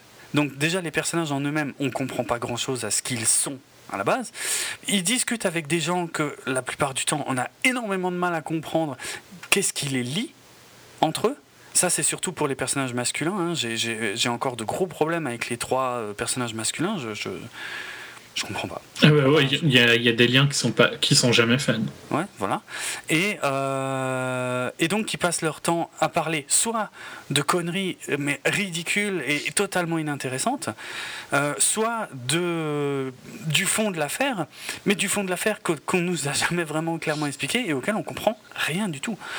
Euh, ou, pas grand chose, je veux dire, parce qu'il y a au, au final, j'ai à peu près réussi à retracer le, le comment dire la euh, la ligne narrative. La, trame générale voilà, du film, ouais, ouais, à peu près. Mais on nous laisse tellement en dehors de tout ça euh, que, que je n'ai rien à foutre en fait de ce qui se passe. Et c'est ça, qui, c'est ça le gros problème, c'est que tous ces personnages, et en premier l'avocat, je n'ai aucune empathie envers lui, je ne sais pas qui c'est, je ne sais pas ce qu'il fait, je ne sais pas ce qu'il veut, je ne sais pas pourquoi il fait ça, et donc je m'en fous de ce qui lui arrive, mais complètement. Tu ne saurais pas avoir de l'empathie avec lui de toute façon, parce que même quand on parlera de ses raisons, les peu de raisons qu'il nous donne, ouais. qui sont financières, hein, sans spoiler, c'est au tout début du film qu'ils ont c'est super dur de prendre au sérieux un mec qui a des problèmes financiers quand il va à Anvers acheter une bague et hmm. qui conduit une Bentley. Grave. À ah quel point est-ce qu'il est dans des problèmes financiers, tu vois? c'est ça, il manque, il manque quelque chose. Je sais pas, il, soit, il y a des trucs. Enfin, ouais, pour, moi, pour moi, le plus gros problème, c'est vraiment ces dialogues qui sont. Euh, ces dialogues philosophiques, et il est ah, trop euh, amoureux de son script, quoi. Il est trop amoureux de ces dialogues. Et euh, ça l'amuse juste d'écrire des dialogues que lui seul, que lui seul trouve intéressants et qui rendent affreusement euh, sur le film. Quoi. Ah ouais, totalement. Ouais, parce qu'en plus, si tu les analyses, ces dialogues à la con, qui ont l'air intelligents, tu vois, quand tu les écoutes, parce que c'est des trucs philosophiques. Euh, mais si tu les analyses, c'est des grosses conneries. Hein. C'est ah tout le temps la même chose à, à propos des femmes et tout ça, quoi de, du manque de confiance. Du fric. C'est ultra générique de chez générique. C'est juste enrobé de, de mots un petit peu prétentieux. Hum, hum. Et ça, c'est vraiment pour moi le, le problème du film. C'est cette arrogance et ce. Ça se croit bon. Et les pires films, c'est toujours ceux qui se croient bons. Parce qu'un nanar, genre, euh, t'as vu Escape Plan la semaine dernière ça se, ça se prend pas au sérieux. Ah c'est de la merde, mais c'est marrant à regarder à peu près. Ouais, enfin, pas jusqu'à ça. Non, mais. Enfin, ouais, moi je dirais que c'est un peu de la merde. T'as une, as une nostalgie, j'imagine, qui aide. Hein. Oui. J'en reparlerai. Mais tu vois, c'est pas, des, pas des films. Euh, non, c'est pas un grand film. qui se prend au sérieux, et donc de, de, de ce point-là, tu peux l'accepter comme un film moyen et ça va pas gêner. Ici, ça se prend à mort au sérieux avec ce cast-là et tout ça il y a trop d'attentes et, c'est pour ça que ça en rend un des pires films de l'année. Voire des dernières années. Ouais, non, c'est vrai, c'est vrai. Euh, ce qui se passe en fait, le problème, c'est que au début du film, quand tu y crois encore, tu essaies de t'accrocher, tu essaies de te dire bon, je comprends pas tout ce qu'ils disent, mais enfin, ça va venir. Et, mais le problème, c'est qu'au bout d'un moment, tu t'arrêtes, quoi. Tu démissionnes, tu dis, mais c'est bon, ils se foutent de ma gueule, c'est pas possible, quoi. En plus, euh, le, problème, c'est que le, tout est régulièrement coupé par, par des scènes euh, qui n'ont aucun intérêt dans la, dans la trame générale. Donc, euh, ouais, non, ça. Ouais, enfin, plus le film avance, plus, plus tu t'en fous, et limite même, plus, plus ça peut être gonflant, quoi. Donc, ouais, non, vraiment catastrophique à tous les niveaux. Hein. Je, ok, euh, euh, Penelope Cruz est absolument sublime, mais, euh, mais, elle, a elle, a deux scènes, quoi. Ouais, ouais, elle a trois, ouais, deux, trois scènes, pas plus. Donc voilà, il n'y a pas de quoi non plus se relever la nuit. Cameron Diaz, comme tu dis, elle est, ah, putain. Elle, elle, est vraiment désagréable dans ce film. Ah ouais, ouais, elle est. Autant je peux, ouais, Eh, ça ouvre avec. Enfin, je sais pas si ça ouvre, mais ça ouvre euh, assez vite avec une scène avec des. C'est quoi, des jaguars? Qui Ah merde, j'ai pas vérifié, je crois que c'est des guépards. Il faut... Bon, je vais- je vais regarder Un gros chat, quoi. ouais, des félins. Et euh, ok, ils sont super beaux. euh, c'est des belles scènes, hein, je trouve, ces scènes-là. Mais euh, Oui, oui. hmm. putain, on va les voir tout le temps. Les, les gens, ils se baladent avec leur jaguar ou cougar. Guépard, guépard, guépard. Guépard, C'est- ok. Ouais, c'est des guépards. Et cette conne, pour rajouter au gimmick, elle a des pattes de chat sur son épaule tatouée, quoi. Ouais, c'est vrai. Bah, les fans de guépard, après. Ouais, non, mais. Non, mais Ils te le vrai. mettent vraiment dans ta gueule, tous ces, Ouais, tous ouais, ces trucs-là, tu vois, il n'y a aucune... Et t'as remarqué qu'ils se baladent tout le temps avec ces guépards-là, hein. Ouais. La légalité de ça doit être vraiment glorieuse. Parce que c'est des, des dealers de drogue qui sont loin d'être vraiment... euh, Ils font, loin ils font pas très attention, hein. Non, c'est clair. Bon, En tout cas, euh, de toute façon, ça, tout ça, on va y revenir largement dans la deuxième partie, mais euh, je te pose la question pour la forme, est-ce que tu le conseilles? Non. Non, non, clairement. vraiment, vraiment, c'est vraiment à éviter. C'est vraiment très, très, très, très, très mauvais. c'est- une arnaque, franchement, c'est vraiment une arnaque quoi. Ouais. On t'attire avec une affiche, et même, le, franchement, les bandes annonces, ça avait l'air génial, ça avait l'air d'être un thriller de folie et tout, mais putain, mais en fait, rien du tout quoi. Li- pour, euh, pour des... L'histoire, c'est pas juste des acteurs et l'histoire euh, qui sont ouais, je sais pas j'essaye de trouver un acteur et l'histoire qui serait tu sais les acteurs qui sont connus mais qu'on s'en fout un peu qui sont pas très bons acteurs mais qui sont quand même populaires Arnold Schwarzenegger. non, Mais c'est peut-être pas ce que tu cherches. non, non. mais moderne tu vois je sais pas bien. Ah, euh... je sais pas. Mais enfin tu vois ce que je veux dire tu vois là c'est des, Mm. des gros acteurs Bardem et Fassbender hein, en particulier mais qui ont une aura de respectabilité énorme euh, avec Ouais, les ouais. gens qui aiment le cinéma. Euh, Ridley Scott, c'est un peu plus mixé. Et Cormac McCarthy, le fait que ce soit son premier film, et par rapport à son aura de romancier, c'était énorme. Mm. Et quand on arrive à ça, j'arrive pas à comprendre. Ouais. L'hi- L'histoire, franchement, l'histoire a l'air intéressante. Il a l'air de se passer des trucs pas mal, mais on nous laisse, complètement en dehors. On nous explique quasiment rien. Donc, euh, ben, c'est lourd, quoi. C'est euh, non, ouais, c'est une arnaque, vraiment, vraiment. Je suis pas, je suis pas trop en colère parce que j'avais pas d'attente, tu vois, comme je pouvais en avoir par rapport à Prometheus. Euh, mais, euh, mais quand même, au bout d'un moment, tu te dis, mais bon, c'est bon, quoi, stop. Qu'est-ce que c'est que cette connerie, quoi? Ouais. Non, mais quoi. je, pour, euh, juste pour, euh, pour euh, la forme, hein, j'ai repris les films qu'on avait trouvés comme les, les plus grosses déceptions l'année dernière. Ouais. Donc je vais te les dire vite fait. Prometheus, qu'on avait trouvé tous les deux. Dark Shadow, The Dictator, pour toi The Amazing Spider-Man, Mhm. euh, The Dark Knight Rises, euh, Le Hobbit, J. Edgar, et pour toi Hunger Games. Largement, largement pire que tout cela. Oui, parce que j'avais pas d'attente. Pour? Bah, enfin, je veux dire, euh, dans le sens, enfin, largement pire. C'est-à-dire, oui, le, le film là, il est tellement vide, il est tellement creux que oui, euh, oui. Il est pire que tous ces films-là. Il est pire. Mais, mais tous les autres que tu viens de citer, je les ai beaucoup plus mal pris parce que j'avais des attentes. Pas sur Donc, tous quand euh, même. T'avais pas d'attente sur J. Edgar par exemple. Ah si, parce que le Ouais. personnage m'intéresse beaucoup. Si, si. Mais là, t'avais pas d'attente sur... à cause du cast? Et à cause de. Non, enfin vite fait, quand j'avais vu une bande-annonce, mais il y a peut-être un ou deux mois avant la sortie du film, et après j'avais oublié pour être franc. Après j'avais complètement zappé. Donc je l'attendais pas particulièrement.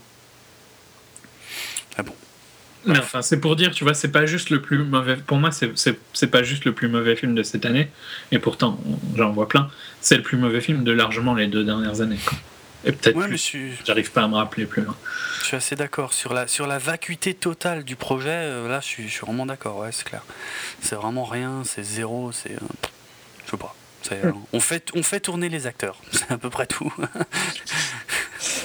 Ouais. Mais euh, ça fait pas un film. Bon, Clairement. On a largement fait le tour, il est largement temps, j'ai dit deux fois largement, de passer à la partie avec spoiler. Voici le signal sonore. Alors on attaque avec euh, Michael Fassbender qui broute le minou de Penelope Cruz. Je sais, je vais un petit peu vite, mais enfin c'est un peu ça. Un hein, peu ça. euh, hein. Mais par contre, je trouve que la scène, déjà, c'est plus rare dans ce sens-là. hein. Je sais pas si tu te Oui, rappelles de. que c'était dans My Blue Valentine? Déjà, ça me dit rien, c'est mal barré. Avec Ryan Gosling ou je me trompe? Bon, dans, ouais, c'était ça. Il me semble que dans ce film-là, il y avait, mais je pense pas que tu l'as vu, hein, avec. je confirme. Donc Ryan Gosling et Michelle Williams. Il y avait une scène, pareil, de sexe oral.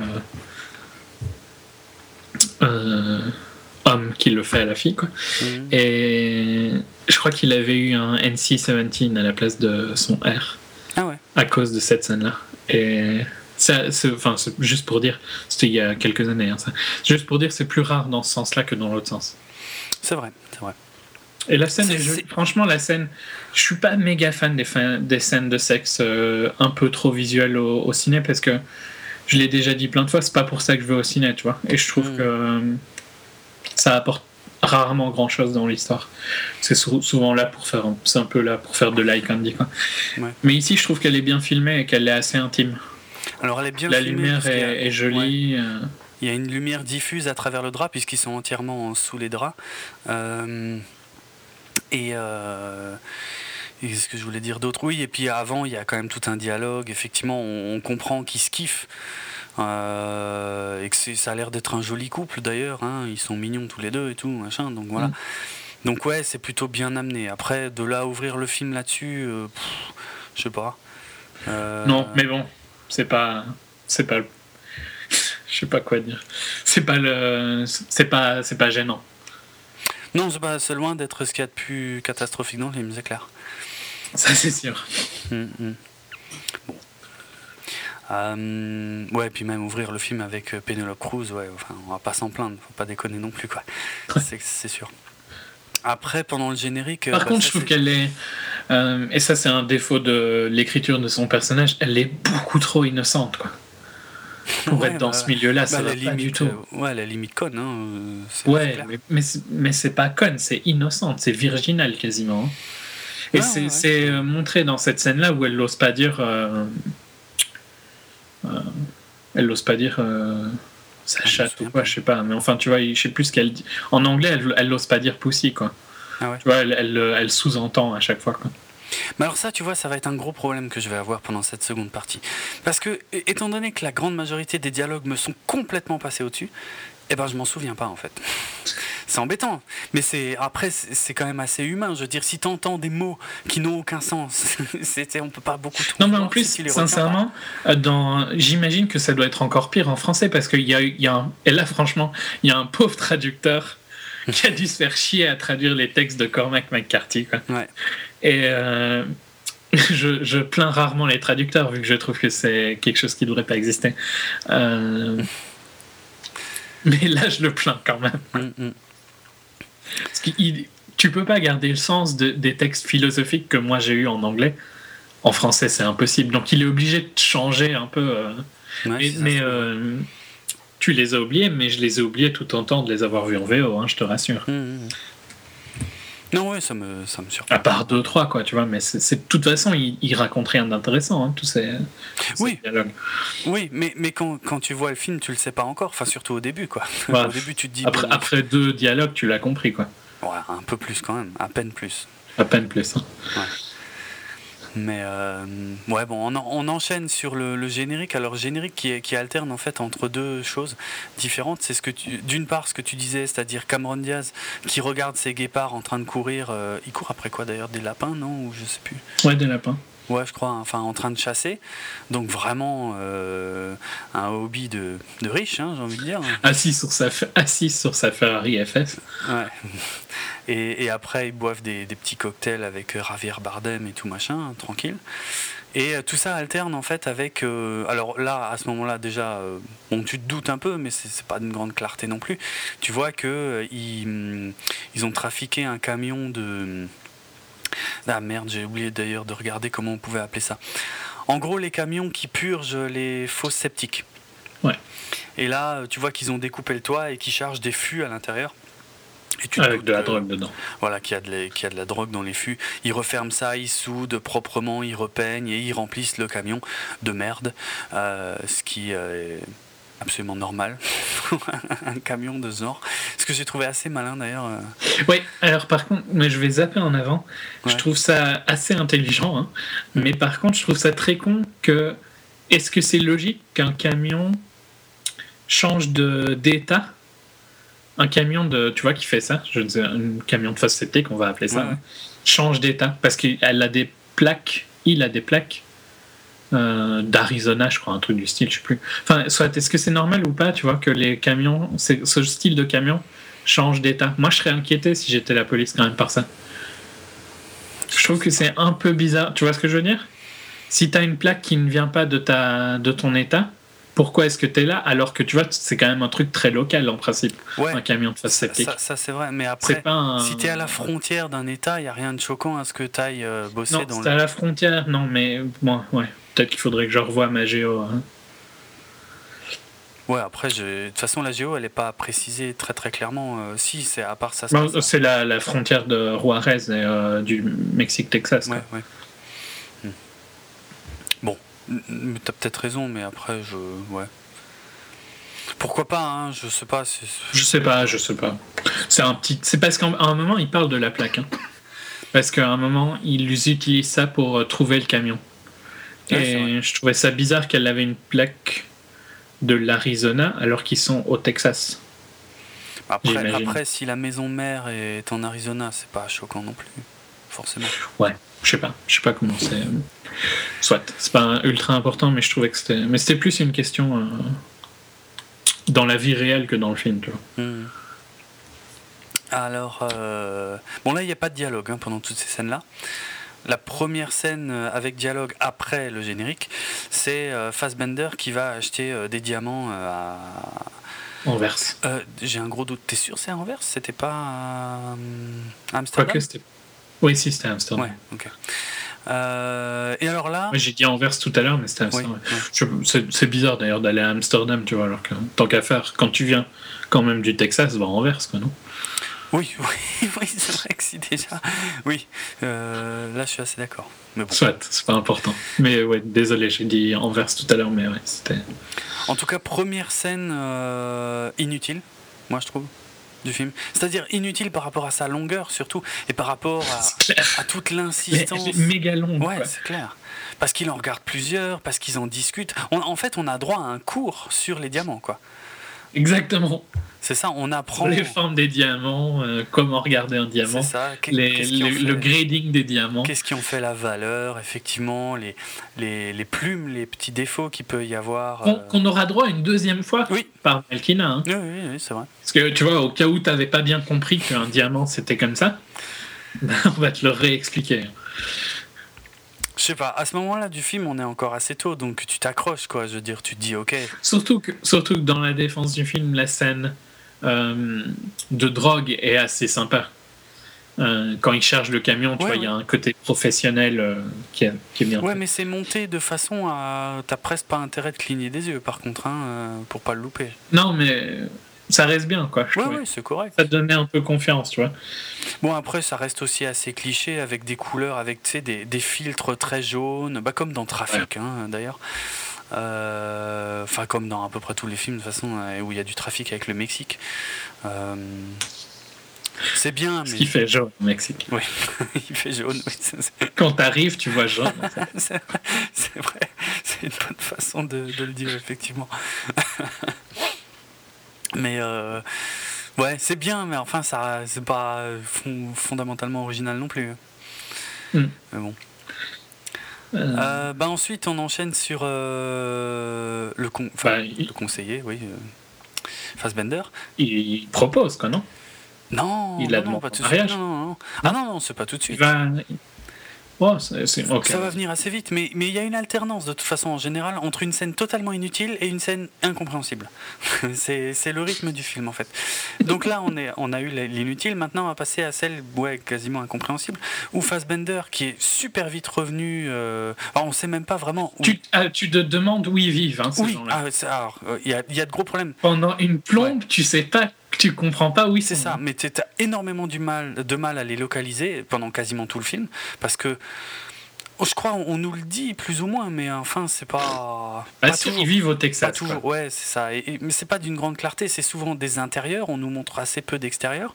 Et, euh, et surtout Fassbender qui dans la scène d'avant était à Amsterdam. Et à Amsterdam. Là, il arrive dans la propriété de Javier Bardem, donc euh, Rainer.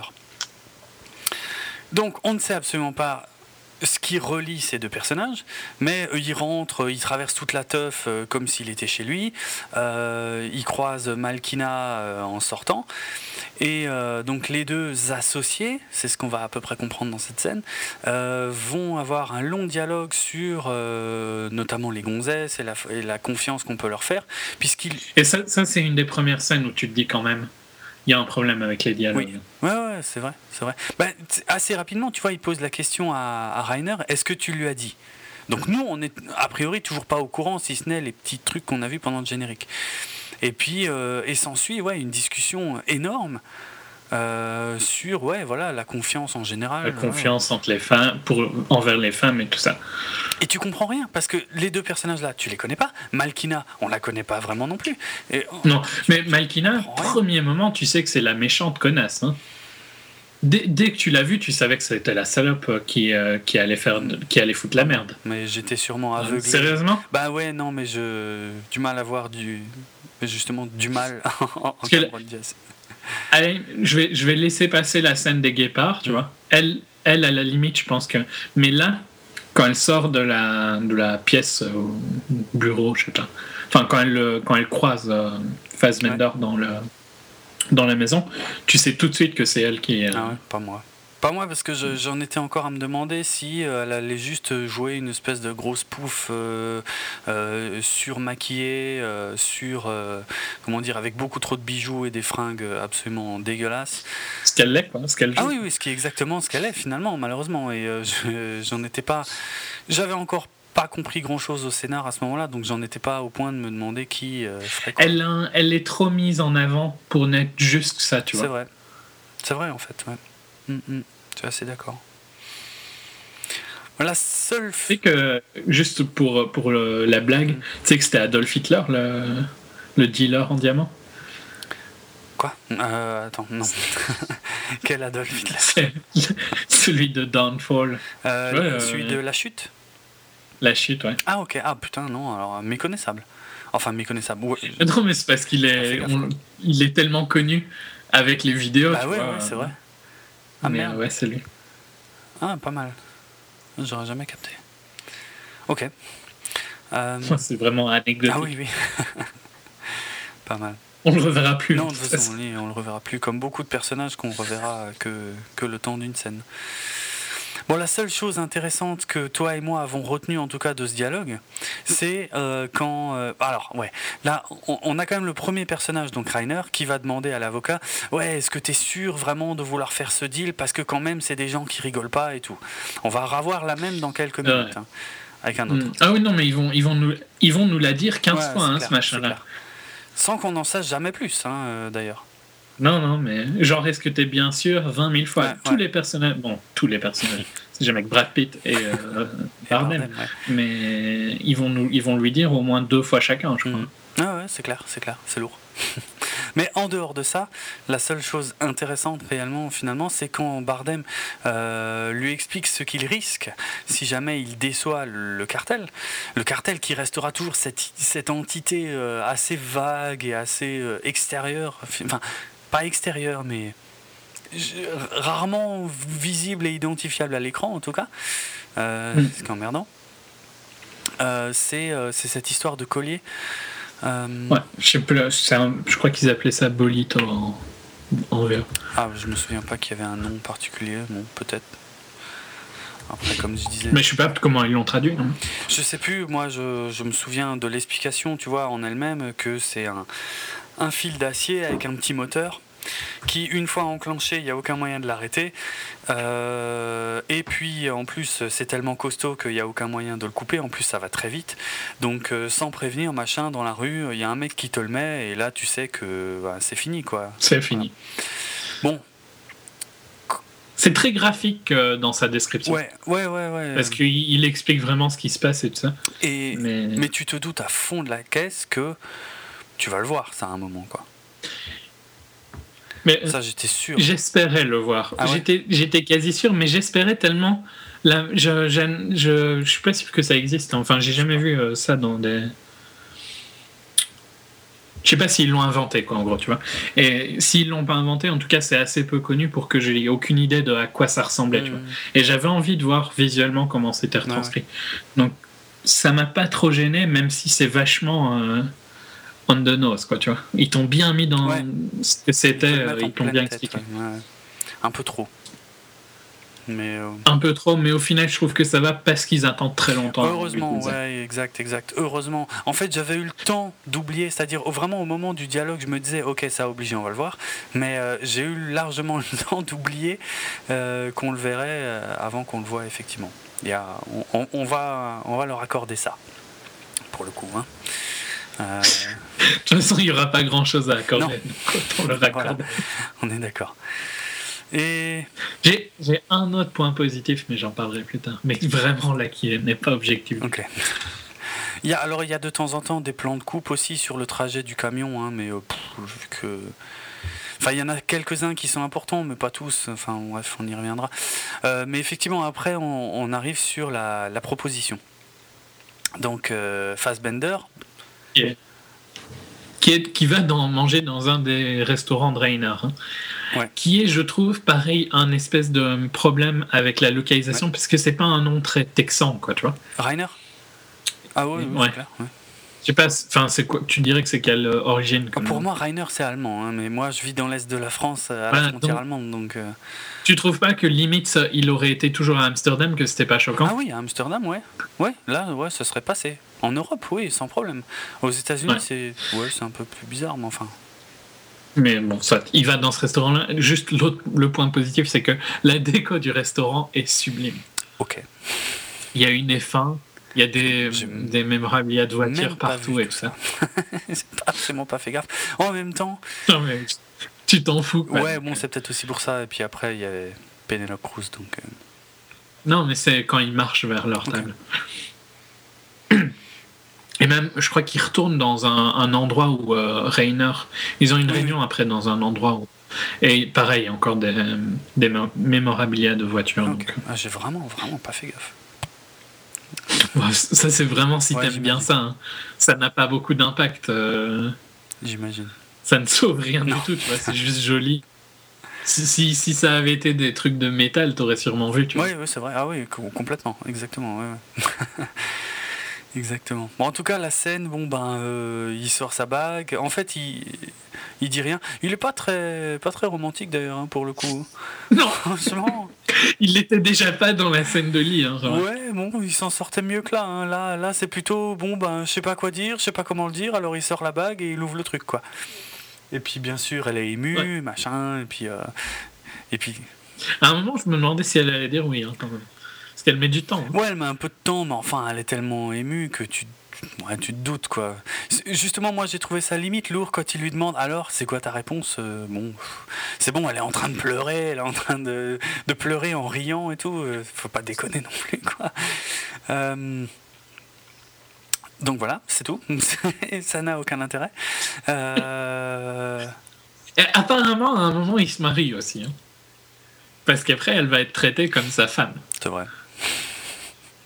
Je sais pas, il n'y a pas de scène de mariage. ah oui, non, non, je l'ai pas vu en tout cas. Non. Ah, je sais pas, je sais pas. Euh, alors. Mais bon, après, je sais pas, c'est peut-être euh, juste une manière de dire, quoi. ouais, peut-être. Plutôt que de Ouais. dire ma fiancée, quoi. Je sais pas. Euh, ce qui est de nouveau très étrange, c'est que la scène suivante, mais vraiment directement après, c'est la scène où Penelope Cruz et Cameron Diaz sont en train de discuter au bord de la piscine. Ouais. Euh, Et où elle veut lui. On a droit à la deuxième explication sur les diamants. Et où on voit à quel point la petite euh, Pénélope, euh, comment elle s'appelle? Laura. Laura, euh, est naïve et. Oui, alors que l'autre, elle est hardcore, elle est vraiment. euh, limite, euh, j'ai l'habitude des bagues, de tous ces machins, je connais par cœur et tout. Oh, bah, T'as vu la taille de la bague Ouais, c'est atroce. C'est monstrueux, quoi. Et euh, ouais, il y a un peu, il y a un malaise, enfin, il y a un truc un peu étrange dans cette scène quand même, parce qu'il y a ta Cameron Diaz Il y, a, deux trucs bizarres. J'ai l'impression qu'elles vont à la même église, non aussi? Euh, Oui Il y a deux trucs. C'est vrai, Elles vont à la même église et elles vont. Parce que non, non, euh, Cameron Diaz n'y a pas été encore à l'église parce qu'elle, elle, euh, je crois, elle lui, elle lui dit qu'elle y va pas ou machin. Elle la non, non, mais après, elle, va y aller. Contre, oui, oui. Mais c'est à ce moment-là qu'elle dans la à ce moment-là qu'elle la questionne, qu'elle lui demande, mais au fait, quand tu vas te confesser, qu'est-ce que tu racontes et tout machin? Est-ce que tu dis vraiment tout, tout, tout, même les trucs cochons? Euh, Ouais, c'est pas très intéressant. Surtout qu'après. En contraste, hein, j'ai vu, j'ai revu Don John euh, cette semaine. Revu Don John, mais il n'est pas encore sorti ici.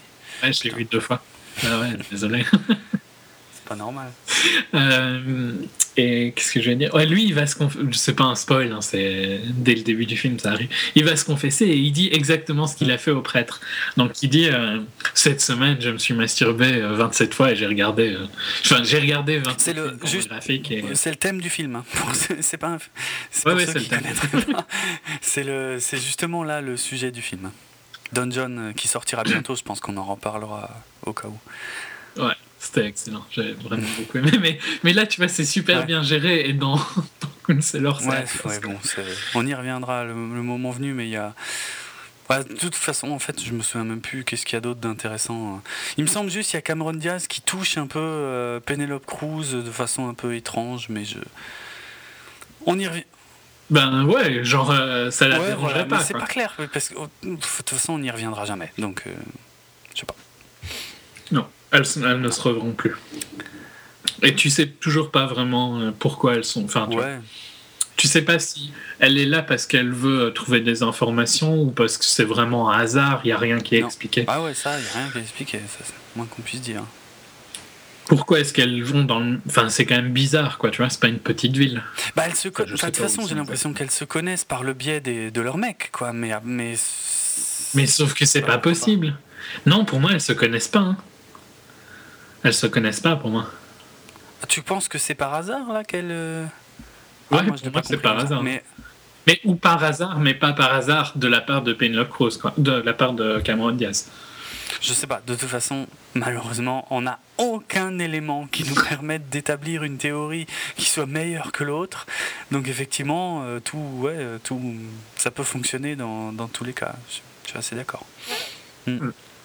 Mon scène suivante, euh, t'as euh, l'avocat qui, depuis sa voiture de pauvre, euh, passe un coup de fil à son pote Rainer sur, la, sur le chemin. Je, ne me souviens absolument pas de ce qu'ils se disent, mais sur la route qui le mène à son rendez-vous avec, j'ai oublié son nom, tout, tout, tout, tout, Westray, Donc interprété par Brad Pitt, qui n'a pas changé de coupe de cheveux depuis World War Z, puisque de toute façon on l'a dit tout à l'heure, hein, il, il joue le même rôle, c'est-à-dire lui. Sauf qu'il a un chapeau, en plus qui est limite en trop. je sais pas, enfin, bon. Mais je, je sais pas, je crois que c'est quand même ça se fait quand même assez fort. Ouais, ouais, dans ces coins-là, c'est ouais, voilà, ouais, ok, ouais, c'est sûr, c'est vrai. Tu sais, ah oui, j'ai pensé à un truc con. Hein, je vais encore dévoiler mes mes influences, mais qui, que j'aime beaucoup, qui me font, font beaucoup rire. Euh, Brad Pitt dans cette scène, il m'a fait penser à Boss Hogg, euh, pour ceux qui se souviendraient de, la série euh, Chérie fais-moi peur, euh, The Dukes of Hazard en VO. Et le méchant, c'était toujours un, un gros Texan avec un costume tout blanc et un chapeau blanc, Boss Hogg. Bon, c'est une déformation parce que depuis n'importe quel mec avec un chapeau blanc, je l'appelle Boss Hogg. Bref. Mais sinon le Qu'est-ce que je voulais dire sur cette scène? Non, mais cette scène a encore un, truc bizarre. Ils sont dans un bar un peu hipsterish. Euh, et ils commandent une bière européenne, non? Putain, ça j'ai Maintenant, j'ai un doute sur la bière qui commence, mais il me semble que c'est une Heineken ou un truc du style. Et putain, mais pourquoi est-ce que tu essayes de nous embrouiller sur la localisation depuis tout à l'heure à nous mettre des trucs? Tu trouves pas que c'est, pendant super longtemps je me suis demandé où ils étaient ouais, hein, non mais je suis d'accord c'est pas Là, je me dis, mais pourquoi est-ce qu'ils prennent cette bière-là En fait, j'ai pas, ouais, j'ai pas tiqué que c'était pas le truc le plus naturel à commander. Euh, ouais. Mais j'en sais rien, peut-être que c'est naturel ou pas, mais même si. Hum, enfin, c'est quand même bizarre, quoi. Surtout, alors, fallait pas le faire aller en Anvers ah, juste avant, quoi. ouais, ouais, ouais, non. Bah, au moins, toi, t'as pu t'occuper pendant cette scène parce que finalement, moi, j'en étais encore à, me dire, mais putain, ils sont en train de nous refaire la même scène qu'avant. Ah, mais c'est exactement la même. Hein. C'est les mêmes, euh, les mêmes, euh, les mêmes. Euh, ah, avec Brad Pitt qui qui explique à Fassbender les mêmes dangers. Ouais, c'est ça. Est-ce que t'es vraiment sûr Parce que ces gens-là, ils rigolent pas et tout? Moi, euh, je peux disparaître en un clin d'œil si les, les, choses dérapent et tout. Est-ce que toi, t'as prévu tout ça? Est-ce que tu sais où tu mets les pieds? Patati patata. Ouais, la différence que dans cette scène-ci, qu'on voit donc pour la deuxième fois, on n'a pas la décence d'avoir la présentation de l'arme ultra marrante. ouais, en même temps, là, ça aurait été lourd hein, s'il lui refaisait le speech là-dessus. Hein. oui, non, mais au moins, il aurait pu avoir quelque chose d'intéressant pour cette scène. Non.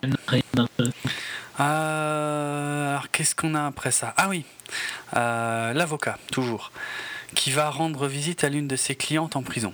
Alors là, alors là j'étais paumé, mais paumé.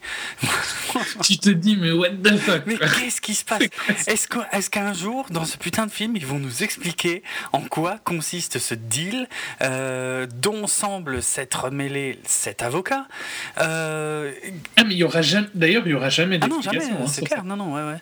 Mais ouais, pour expliquer en gros les liens que ça a l'air d'être, c'est que l'avocat, donc, c'est allié à Rainer. C'est Rainer qui, a priori, est son contact pour rentrer.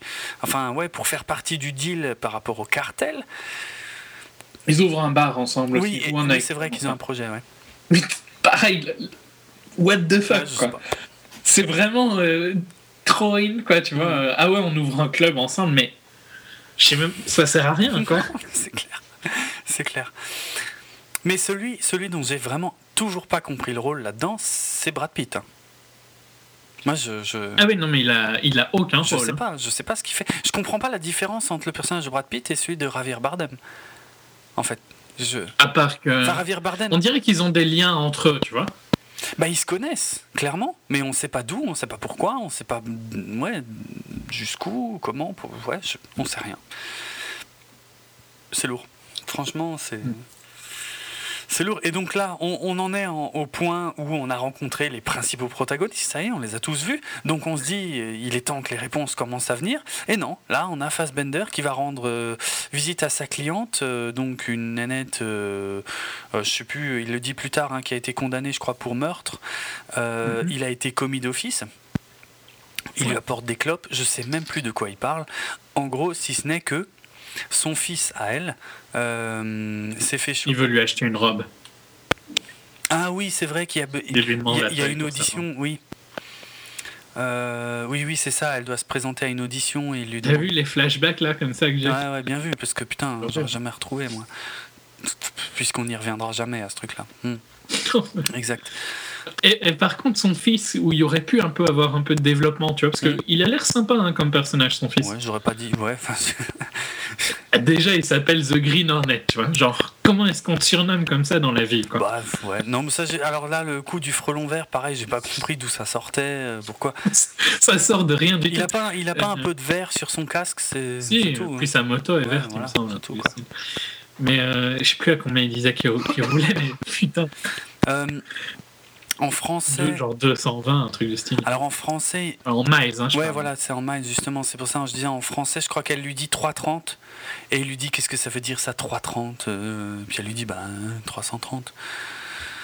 Je crois que c'est 330 ou 320 ou un truc comme ça, quoi. Ce qui est quand même pas mal, effectivement. Il me semble qu'il disait 220, ça fait 354, mais bon, ils ont peut-être. Euh, ouais, après, de toute façon, ils adaptent aussi un peu au mouvement des lèvres ou des choses comme ça, donc. Euh, hmm il y, a, des chiffres qui changent. Bah oui, par exemple, ça, serait plus logique qu'ils disent 320, vu qu'elle dit 220. Possible. Pour les, pour les De toute façon, je m'en souviens. Mais soit, c'est pas important. C'est juste pour. Euh, bon, moi, ça me fait marrer, quoi c'est chaud hein, quand même sur des routes publiques. Ouais, ouais, ça me paraît assez élevé. Mais c'est vrai que c'est marrant parce qu'au début, elle lui dit juste ouais, il se fait choper pour excès de vitesse, mais ce serait sympa de le faire sortir. Euh, et après, ouais, quand elle lui dit qu'il roulait à cette vitesse-là, c'est un peu, un peu abusé quand même. Et il avait 15 000 dollars sur lui. Ah oui, exact. Je, suis pas sûr que tu te fais bail, tu vois, pour 500 euh, dollars si t'as ça et que tu roules. Enfin, je sais pas, hein, peut-être qu'ils sont laxistes sur les, les excès de vitesse, mais tu fais du 300 ici T'es mal, hein Ouais, c'est clair. Ouais, donc il se fait. Euh, ouais, ah oui, voilà. Elle lui demande d'avancer l'argent pour le libérer sous caution. Mais effectivement, un mec qui roule à cette vitesse avec autant de fric sur lui. Enfin, si la DEA est pas sur le coup, c'est vraiment qu'ils sont très très cons. Mais bon, la DEA ou. Euh... Très très con. Ouais, mais a priori, ils sont très cons puisque. Il va le faire sortir, mais tu sais, alors ça, à un moment. Mais pour genre 300 ou 400 dollars, hein, parce qu'elle lui dit. Oui, c'est vrai. Oui, et puis elle lui promet, mais vous inquiétez pas, vous les reverrez, tout ça, machin. On sait, alors, franchement, je savais pas si il savait qu'il les reverrait jamais, ou s'il s'en foutait, ou s'il était juste complètement con et qu'il disait oui, oui, je vous crois, euh, machin. Je sais pas, aucune idée. Puisqu'on connaît rien de ce mec. On a vraiment, on a beaucoup de mal à savoir s'il est, s'il est complètement con ou si, s'il fait bien son travail. Ouais, c'est vrai, quoi. Et J'avais aussi un gros problème parce qu'à un moment, je me demandais si l'histoire était racontée dans le bon ordre ou s'il n'y avait pas des flashbacks ou quelque chose. Parce que euh, pendant, tu sais, pendant qu'elle lui raconte que son fils s'est fait serrer, on a un tout petit plan euh, où on le voit, euh, son fils, passer à fond en moto devant un flic qui arrêtait une station. Donc ça, tu te dis, ok, ça c'est quand il s'est fait arrêter. Mais je crois que très rapidement derrière, on va le revoir à moto, son fils. Et je me suis... Rentrer chez lui, non? Bah, on le voit pas rentrer chez lui Je sais pas si on le voit rentrer chez lui. Par contre. Si, si, parce qu'il fait un peu du off-road et il arrive dans un hangar qui est clairement là où il habite. Quoi. Mais je sais plus ça, quand c'est exactement. Mais justement, ouais, ouais ça c'était euh, ça c'était plutôt dans le film, mais, mais je, je, ne sais pas dans quel ordre ces scènes se déroulent. Au bout d'un moment, j'avais un doute. Je me disais, mais est-ce qu'il l'a déjà libéré à ce moment-là? Est-ce que, enfin, en fait, on le voit, on le verra jamais quand il le libère sous caution. Au final. Et, non, euh, On le verra juste libéré. On le verra directement libéré, mais le problème c'est que comme on nous a montré une scène quand il était en train de rouler, juste avant qu'il se fasse choper, et que la plupart de ces autres scènes c'est aussi quand il est en train de rouler, c'est assez difficile de remettre euh, le truc dans l'ordre. quoi. Enfin, c'est pas très important, mais ça m'a un peu emmerdé, pour être franc. Mm. Euh, il y a des trucs avec le camion. Bah là, on, ouais, là, on arrive sur le camion, le camion de merde qui, euh, bah, a priori, arrive à la maison mère. Et. Euh, ou en tout cas, une zone de transfert. une zone de transfert. Ou ouais, ouais. Et euh, il démonte une petite pièce du moteur. Alors, je sais pas. Ça, j'ai pas. Je pense, je pense pas que c'est une pièce du moteur, c'est plutôt un kill switch, quoi, on va dire. Tu vois, si ce machin-là n'est pas là, le moteur ne démarrera pas. Le moteur ne tourne pas, ouais. Ouais, j'ai ouais, ok. Mmh. C'est pas un, truc du moteur C'est plus un espèce d'antivol. C'est un truc qu'on ajoute, quoi. Ouais. Je me suis posé beaucoup de questions hein, sur cette pièce. Euh. Non, mais j'ai déjà vu ça dans un autre film, c'est pour ça en fait que ça m'a rappelé quelque chose. C'est. Euh, ouais, c'est. Ah, je me demande s'il n'y a pas ça dans Breaking Bad en fait. Ah, ok, moi je suis pas encore assez avancé. Mais ouais, c'est peut-être pas. Soit, je me trompe peut-être, mais bon, c'est un truc rajouté après quoi qui, à mon avis, assure le fait que, tu vois, on ne peut pas prendre le camion sans ça, quoi. Possible. Bref, un ouvrier lambda arrive, démonte ce truc, le donne à un autre gars qui a l'air d'être plus ou moins le chef là-dedans. C'est plutôt le conducteur qui enlève ce machin. c'est pas ce que j'ai dit. ce que j'ai dit Oui, enfin, un ouvrier, oui, je voulais dire par là le, le, conducteur en fait, mais oui, oui. Ouais, enfin, ok, bon. Et ouais, il le donne à quelqu'un et il se fait payer. Euh, après, on a la scène qu'on a déjà évoquée où euh, effectivement l'avocat et Rainer euh, se rencontrent dans le club qui vont bientôt ouvrir ensemble, où ils discutent. Alors là, j'ai vraiment aucun souvenir de. Ils discutent de la piste de danse. Ah, mais oui, c'est vrai, du truc qu'il a fait surélever avec la barre. Enfin.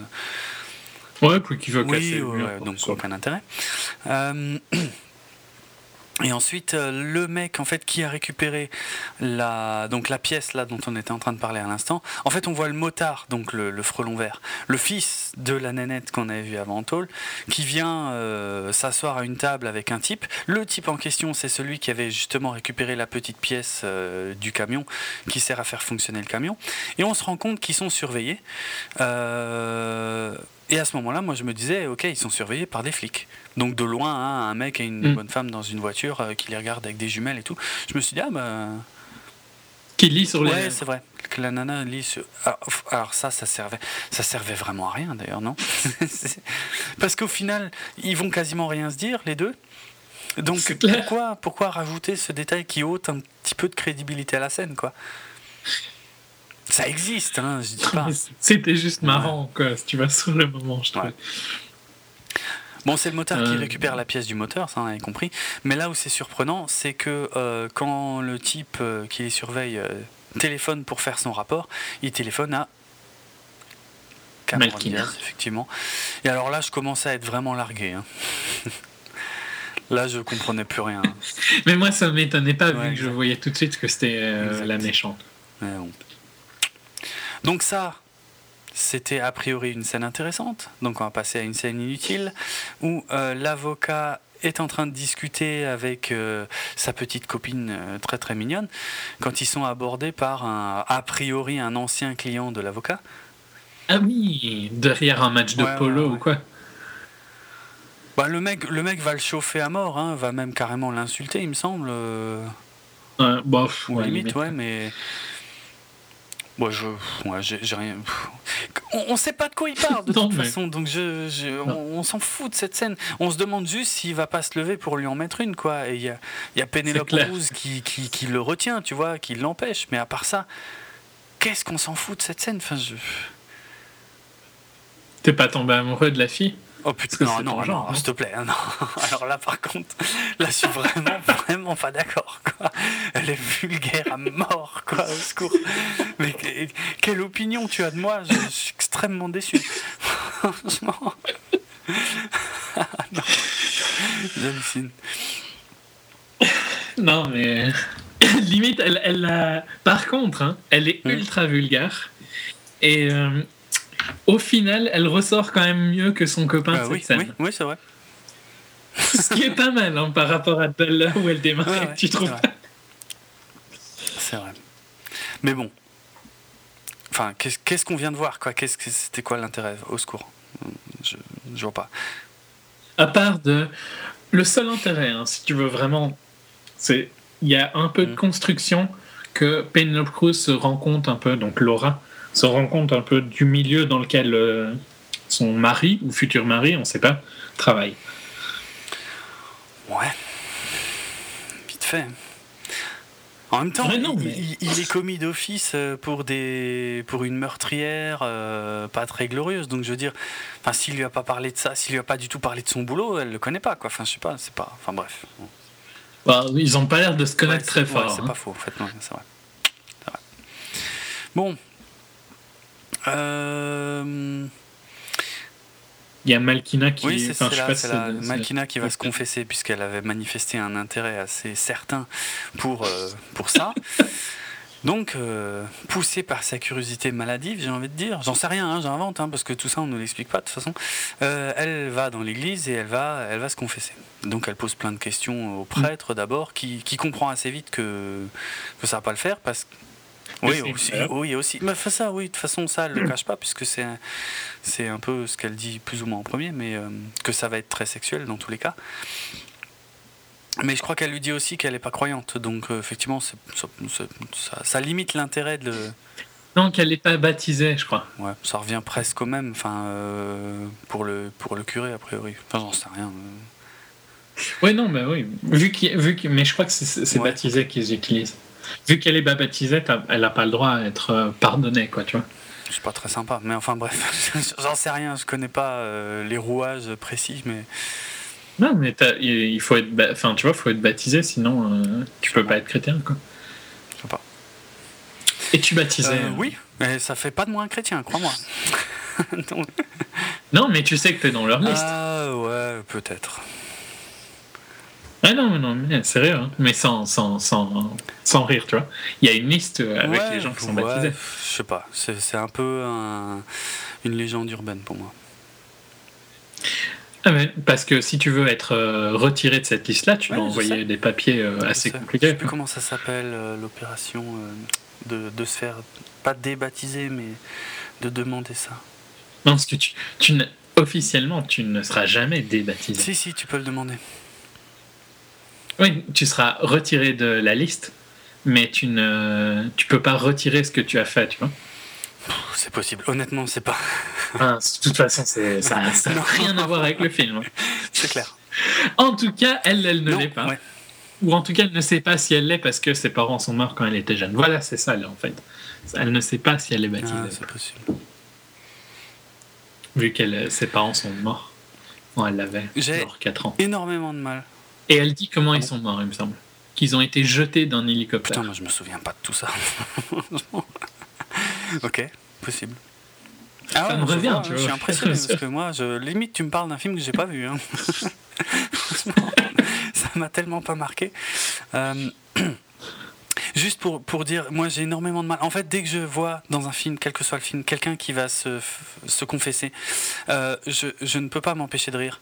Parce que euh, je revois immédiatement la scène d'un de, mes films préférés, Desperado où euh, le, mariachi, euh, je sais pas si tu vois la scène, le mariachi rentre dans l'église comme ça, va direct dans le mm. confessionnal, il s'assoit en, VF, hein, il dit euh, pardonnez-moi mon père parce que non, non, non, en plus, je crois qu'il dit un truc. Il dit Pardonnez-moi, mon père, parce que j'ai tué plein de monde aujourd'hui.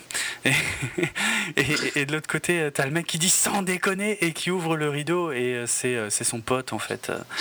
Et ça me fait mourir de rire cette scène. Et je ne peux plus voir de scène de confession à cause de celle-là. tu me diras si tu seras mort de rire dans Dungeon. Ouais, ok, ouais. Mais je, ouais, mais je peux pas. C'est voilà, c'est. Je, ne peux pas. Ah, parce qu'il y en a plusieurs ah, hein, dans Dungeon. donc. Ça va me ruiner toutes ces scènes de confession. Hein, parce que je, je peux pas ne pas penser à ça, hein, franchement. Mais, mais sans rire, il y en avoir au moins 10. Je me demande si je vais vraiment aller voir ce film. Bah, pourquoi tu seras mort de ouais, tu me c'est vrai, il y a pire. une si mauvaise expérience. Bon, alors cette scène. Euh, je sais, je sais, je sais pas, je sais pas quoi dire. What... Bon, le, prêtre n'est pas très patient hein, pour ah, euh, il s'en va moi, je trouve qu'il l'a écouté euh, assez longtemps quand même. Hein. Ah ouais. Tu trouves? Je sais pas, moi j'ai l'idée que le prêtre il reste dans son confessionnal. Confessionnel. là il se casse Bon, j'ai pas à vous écouter. Non, pas tout de suite. Au début, il veut se barrer, et puis après, elle, euh, je sais plus comment elle, euh, elle le retient. Elle lui sort tout un tas de conneries inintéressantes, et finalement, après, ouais, il, finit par se barrer. Mais euh, la scène doit durer quand même une ou deux minutes, et mais j'ai rien, mais je vois pas l'intérêt. Je sais pas pourquoi. Qu'est-ce qu'elle est venue foutre là Qu'est-ce que c'est son délire C'était pour faire chier un prêtre, ok Super. Euh, ouais. C'était intéressant pour le film. Je suis pas hmm. sûr. Je sais pas. Franchement, je comprends rien. Je comprends rien. De toute façon, là, ça va être de pire en pire, hein, euh, parce que là, les bases de l'histoire sont posées. Euh, les bases.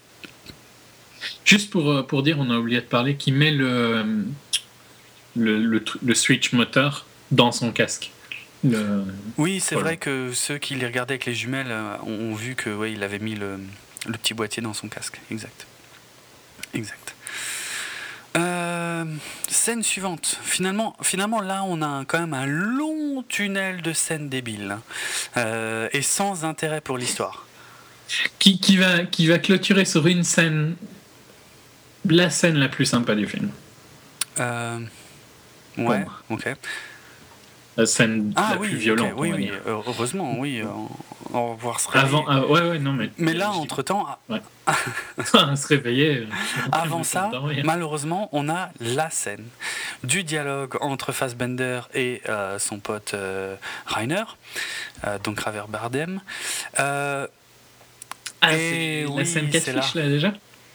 Et putain, là, on a Bon, limite, limite elle est marrante, hein, parce que tu la verras pas dans un autre film. Hein, ah, ça, c'est sûr. ça, c'est sûr. Mais alors là, vraiment, en fait, j'ai oublié l'inutilité de la scène du confessionnal grâce à l'inutilité de celle-là, en fait. Qui... Je sais pas si. Non, parce que c'est vrai que ça va encore plus loin. Donc, tu as Rainer qui commence à, à expliquer à son pote l'avocat que qu'il a du mal à suivre sa femme ces derniers temps, qu'elle a des goûts un peu bizarres, notamment sexuellement. Et là, il, je sais plus, il hésite un petit peu à raconter l'histoire au départ, mais enfin, il dit ouais, ok, je vais t'expliquer. Et donc, c'est là qu'il raconte la grande scène du. du poisson chat. C'est comme ça que, ça s'appelle. Euh, ouais, ouais. Je, crois que c'est comme ça qu'il le dit dans le film, en tout cas, ouais. Donc cette fantastique scène où euh, Cameron Diaz euh, fait l'amour avec un pare-brise de, de Ferrari. C'est c'est encore plus difficile à décrire finalement que, que, de, que de le voir, parce que quand tu le vois, c'est n'importe quoi, mais à raconter, c'est très compliqué. Donc lui était dans la bagnole, assis... Euh, euh, Et déjà, quand elle lui dit qu'elle va baiser sa voiture, tu te demandes un peu ce qu'elle va faire, tu vois. Alors, moi, moi, côté très technique, hein, que tu vois, tu, je sais que c'est la, la, voiture qui mm. conduit, c'est une California. C'est une des rares voitures de Ferrari moderne que tu peux avoir avec une manuelle, je crois, jusqu'à l'année dernière. Donc, moi, quand elle dit ça, ouais. Euh, je pense que tu vois, c'est ça qu'elle va utiliser. Le levier de vitesse. Le stick. Et là, je me dis, ah putain, ils ont été intelligents, ils ont pris la rare Ferrari qui peut avoir une boîte manuelle. Bah oui, oui, c'est bien vu. C'est bien vu. Et non, non, non, c'est pas le. Elle va pas tâter du, du manche euh, du levier de vitesse. Euh, elle va se frotter contre le pare-brise. Elle, fait le grand écart sur le pare-brise. Devant, devant les, la tête euh, mais éberluée de Javier Bardem. la scène vaut le coup limite pour ça finalement, pour voir sa tronche à lui. Quoi. Et limite la scène vaut le coup, franchement. C'est peut-être une des scènes qui vaut le coup dans le film. Elle, elle est complètement hallucinante, quoi. Tu vois, tu peux pas. C'est difficile à décrire tellement c'est n'importe quoi. C'est clair. Et t'es mort de rire dans la salle hein, à ce moment-là, quand même. Enfin, je sais pas si c'est mort ah de rire, c'est le bon euh, terme, parce que t'as la même tête que Bardem, en fait. Qu'est-ce que tu fais, film Qu'est-ce qu'il nous montre là? Qu'est-ce que c'est que ce film quoi? Qu'est-ce qui se passe? C'est quoi ce foutoir franchement? Et puis surtout qu'à la fin, finalement, parce que peut-être on se dit peut-être il y avait un intérêt à raconter ça, et à la fin, Bardem il dit non finalement j'aurais jamais dû te raconter ça, oublie. Putain. Ouais, et, et euh, je crois que Fassbender dit un truc du style bah j'aurais préféré que tu me le racontes. non mais eh, non mais sérieux. Comment il s'appelle déjà Cormac euh, McCarthy? Non mais moi je... Ah ouais, super, il est vachement open quoi, sexuellement, euh, c'est bravo, tant mieux pour lui, mais franchement, je, je, vois pas. Euh, non, mais même, c'est n'importe quoi. Je vois pas. Je comprends pas, je comprends pas l'intérêt, je comprends pas. Je sais pas d'où il a sorti ça. Non, je sais pas. Il, avait, en tout cas, vu. Oui, il y a, il y a quand même la description. de, ça ressemblait à un catfish et un pékin.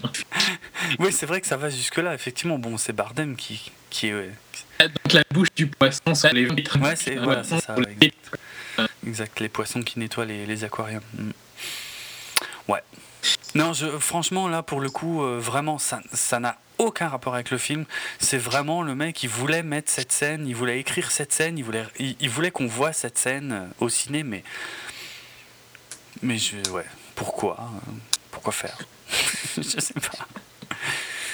Je sais pas. Si ça se trouve, ça va devenir une expression hein, euh, dans le langage ah, mais ouais, je pense que ce serait la de ce film. Ah oui, bah, il y a moyen, ça oui. Ouais, ouais. Vu que c'est quasiment la seule scène qui, qui t'interpelle un peu de tout le film, oui, c'est pas difficile en même temps. Ah, au secours, quoi. Incroyable. Bon, alors après, on a une longue scène aussi. Euh, de bah, du type en fait euh, donc celui qui surveillait là le motard tout à l'heure avec les jumelles qui vient installer sur une route moi j'ai un... c'est le même j'ai pas capté que c'était le même si si si si c'est le même si si ouais si je suis sûr c'est le même euh, si, ouais, je crois. Je sais pas. Enfin, il y a un mec qui vient installer un film. Ouais, voilà. Y a un Alors, moi, j'ai un gros problème avec cette scène quand même. Parce qu'il vient, il, ouais, il vient tendre un câble donc euh, en travers d'une route. Euh... Bah, si, c'est le même parce qu'il y a la gonzesse. il, va, il va mesurer la moto. oui, d'abord, oui c'est vrai. D'abord, il rentre chez un concessionnaire mesurer la moto, la hauteur de la moto. Et après, il va. Euh, effectivement euh, installer le câble. Et ici c'est le même parce que plus tard, euh, il y, a la nana avec qui il était dans la voiture, il est en contact radio avec elle. Ok. Ouais, bon bref, c'est pas, pas très important. Euh, moi j'ai un problème avec cette scène parce que effectivement il va tendre son câble donc à une hauteur, on commence à comprendre pourquoi, hein, à une hauteur bien précise. C'est dur hein, par contre. Ah c'est méchant, c'est sûr, c'est pas très sympa pour le motard. Non mais ça dure dans le sens la scène est longue. Ah oui, c'est ça mon problème en fait. il a l'assurance que cette route va être déserte pendant des heures? Des heures et des heures. Ouais, des heures, parce qu'il y a. Euh, euh, comment quand il l'installe, il y a le soleil qui est plus ou moins couchant. Mais après, il, fait nuit noire, quoi. Donc il y a quand même, euh, allez, facile, deux, deux bonnes heures qui, qui se passent, quoi. Et moi, ça m'a énormément dérangé que de me dire que ouais, il n'y a rien, il n'y a personne qui passe sur cette route. Il est sûr que le prochain qui passera, c'est le frelon vert, quoi. C'est, pour moi, ça m'a ruiné la scène. Hein. C'est beaucoup trop long. Je veux dire. Si, tu ouais, si tu réfléchis au temps, un peu près d'accord. Par contre, je suis que même dans cette scène, c'est, j'aime bien c'est un côté, c'est un peu euh, le côté très de comment il fait ça. Tu vois. Mais il fait son câble, il va bien vérifier s'il est bien attendu, il retourne ses flèches, il va se mettre il va ou euh, il veut que la moto soit euh, il veut la mettre de flèche pour pouvoir en faire. C'est tout ça, je trouve. Il y a un côté très euh, froid, euh, tu si tu réfléchis pas au fait que la rue tu es vide pendant des heures et des heures, c'est pas mal, c'est pas Ouais, ouais, mais bon. Euh...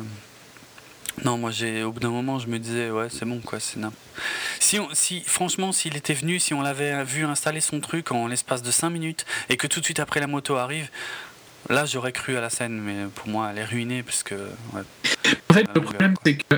Le problème, c'est qu'il fallait que ce soit la nuit, parce que sinon, moi, pendant qu'il installait son truc, je me disais, mais putain, le motard arrive et voit ton pick-up avec un espèce d'énorme. Euh, Ouais, un, quoi, un rouleau ou euh... Ouais, un rouleau.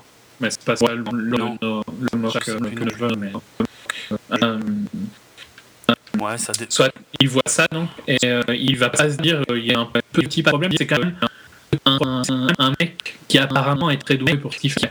Oui. C'est pas le débutant, non, tu vois. Ouais, okay, c'est le débutant, tu vois. Et euh, donc, je trouve. Mais en fait, donc, le problème, tu vois, c'est qu'il fallait que ce soit la nuit à cause de cette, cette contrainte technique. De, et il fallait que ce soit le jour pour qu'on voit ce qui se passe. Oui, pour qu'on voit ce qu'il fait, ouais. Oui, c'est vrai aussi. Mais après, si tu te démerdes, tu prends un fil. Euh, je trouve qu'ils auraient dû mieux faire ça en attachant le fil, le fil à pas un pick-up, quoi.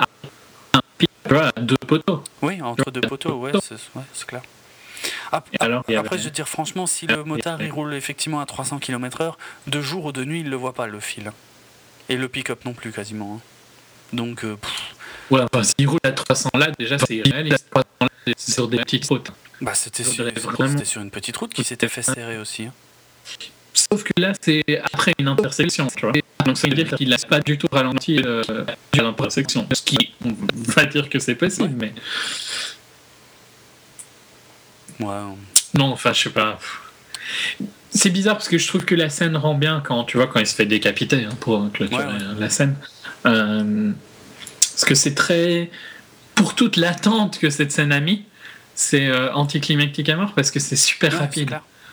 Et il va, il va ramasser le casque, il secoue deux trois fois, la tête ouais. tombe, il prend le truc et il s'en mmh, va. Quoi. Mmh. Et assez rapidement après. Entre temps, on a vite fait un dialogue au téléphone entre l'avocat et sa gonzesse, mais enfin, euh, aucun intérêt. La, la, scène suivante, c'est effectivement le gars qui a récupéré ça, euh, va là où sont entreposés les camions. Euh, il rentre pas très discrètement d'ailleurs, hein. il coupe les cadenas avec euh, une grosse pince et tout. Il, il va remonter la pièce sur le camion et il se barre. Ouais, c'est là où il parle des plaques euh, de l'Arizona. Ah oui. Pour reconnaître lequel ah, camion c'est. Exact. Et donc suite à ça, il y a Brad Pitt qui passe un coup de fil à l'avocat pour lui prévenir, pour le prévenir qu'il y a un problème avec le deal. Et là, détail con, je m'excuse, on va pas faire trois heures là-dessus, je pense pas, mais je, je suis sûr que tu l'as vu comme moi. Il y a un iMac blanc, ancestral, chez, euh, chez l'avocat. Oui Et je me dis, mais, mais ouais, pourquoi, pourquoi il aurait un iMac aussi ancien, quoi? Ça, ça fait au moins. C'est un modèle d'il y a au moins 5 ans, quoi. Chelou. Non, c'est. Je dirais pas que c'est. Dans un sens, c'est pas si irréaliste, tu vois. Parce que s'il pourrait très bien avoir un iMac plus vieux. Ouais, bon, c'est vrai. Si, si c'est pas un accro à l'informatique, effectivement, si. Ouais, bon. Mais pour quelqu'un comme toi et moi, c'est sûr que ça ouais. sort du film parce que tu te dis, tiens, c'est bizarre, il ouais, est blanc. Voilà. Il est blanc, donc il est. Alors qu'il devrait être alu. Euh... Ouais, alu, j'aurais même pas fait gaffe, tu vois, j'aurais pas regardé si c'est les tout derniers qui sont tout fins ou tout ça. Je non. Mais le blanc, c'était impossible de, de pas le voir et dans un film de 2013, ça fait un peu bizarre, quoi. Mais c'est quoi je, Désolé, mais je vais encore parler de Dungeon. Mm. Mais par contre, là, c'est réaliste. Il a un MacBook et euh, il est, c'est les, vieux, tu vois, les noirs. Ah, les noirs, ouais, ok. Mm. Les unibody noirs. Euh, mais ça choque pas parce que il y a un côté plus où c'est pas super important pour lui, quoi, tu vois. Ben, ben, oui, mais justement, là, là l'avocat, le, on l'a vu avec une putain de bagnole. Enfin, je veux dire, voilà, tu te dis, c'est pas un problème de fric, c'est pas un problème de machin, mais ça fait un. Bah, sauf qu'il fait ça pour l'argent. Oui, ça, comme tu l'as déjà souligné. Oui. C'est un des plus gros problèmes, c'est que on, on, nous dit qu'il fait ça pour l'argent, mais on n'arrive pas à le croire. Non, effectivement. À moins qu'il ait acheté toutes ces conneries, là, la bague, la bagnole, à crédit, mais je, je sais pas. On n'en sait rien. De toute façon, on est obligé de, s'imaginer la plupart de, ces trucs. donc, euh, donc, il va rencontrer Brad Pitt dans un, dans un grand hôtel où ils ont toute une conversation euh, qui est. Euh, où Brad Pitt lui dit qu'il se casse. Ouais, c'est ça. C'est-à-dire que l'avocat, il est au courant de rien. C'est-à-dire le mec, il participe à un deal pour la première fois, il se tient au courant de rien. Il, il lit même pas les journaux, quoi. Parce que un Brad Pitt, tu lui montres le truc, il lui dit ouais, euh, enfin ça fait la une de tous les journaux quoi. Bon, bien sûr, le lien était peut-être pas super évident de base, mais enfin quand même. Euh, quand même, il vient de Bale ce mec-là quoi. Oui. Il vient de Bale, un mec qui roule super vite en moteur. Oui. Le lien, il est quand même facile à faire. Mais d'ailleurs, la question, parce que là justement, c'est Brad Pitt qui l'informe que, que c'est en train de partir en couille, puisque euh, le type, qui, le motard qui a été décapité, comme tu le dis, c'est celui qu'il avait fait libérer sous caution, donc par rapport à la scène qu'on avait vue plus tôt où il discutait avec sa mère. Euh, comment est-ce que Brad Pitt. Il y, a un problème avec une scène d'ailleurs à propos de. Mais c'est peut-être après. Parce que. Euh, donc. Lui, c'est censé. Le, le hmm. frelon, c'est celui qui est censé avoir le kill. Le switch. Le boîtier. il se fait voler mais après, les gens qui volent le camion se font revoler le camion. Ah, ça, ça j'en sais rien du tout. Ça, j'ai rien compris. Euh, ça, je... Parce que Malkina, elle a l'air toujours satisfaite de ce qui est en train de se passer. Alors que techniquement, elle vient perdre son camion. Je sais pas, j'ai rien. Enfin, son camion qui n'est pas son camion, vu qu'elle l'avait volé. Mais Là, là où on en est dans le film, effectivement, c'est encore les hommes de Malkina qui ont le camion. Mais plus tard, tu as raison de souligner que, a priori, ce sera plus ses hommes à elle, et pourtant, elle, elle, a l'air de s'en sortir toujours comme la, la gagnante de l'histoire. J'ai rien compris, je sais pas. Sais pas, il faut demander à Monsieur McCarthy. Euh, non, mais et ce, ce côté qu'on la place de plus en plus hein, comme euh, la grande manipulatrice de tout, elle est dix fois plus intelligente que les autres, mais putain, ils sont tous cons comme pas possible. c'est pas dur d'être plus intelligent qu'eux, quoi. Hein. Ouais, c'est vrai. C'est vrai. Et, ça empire encore plus ces dialogues à la con qu'ils ont tout le temps, parce que dans ces dialogues à la con où ils veulent euh, paraître intelligents, ultra philosophiques et tout, quand tu te rends compte de la débilité de ce qu'ils font, ça empire encore les dialogues. mais ouais, par exemple là, dans ce dialogue entre Brad Pitt et Fassbender, d'une part, moi je me demande comment est-ce que Brad Pitt sait que c'est Fassbender qui a fait euh, libérer sous caution le motard?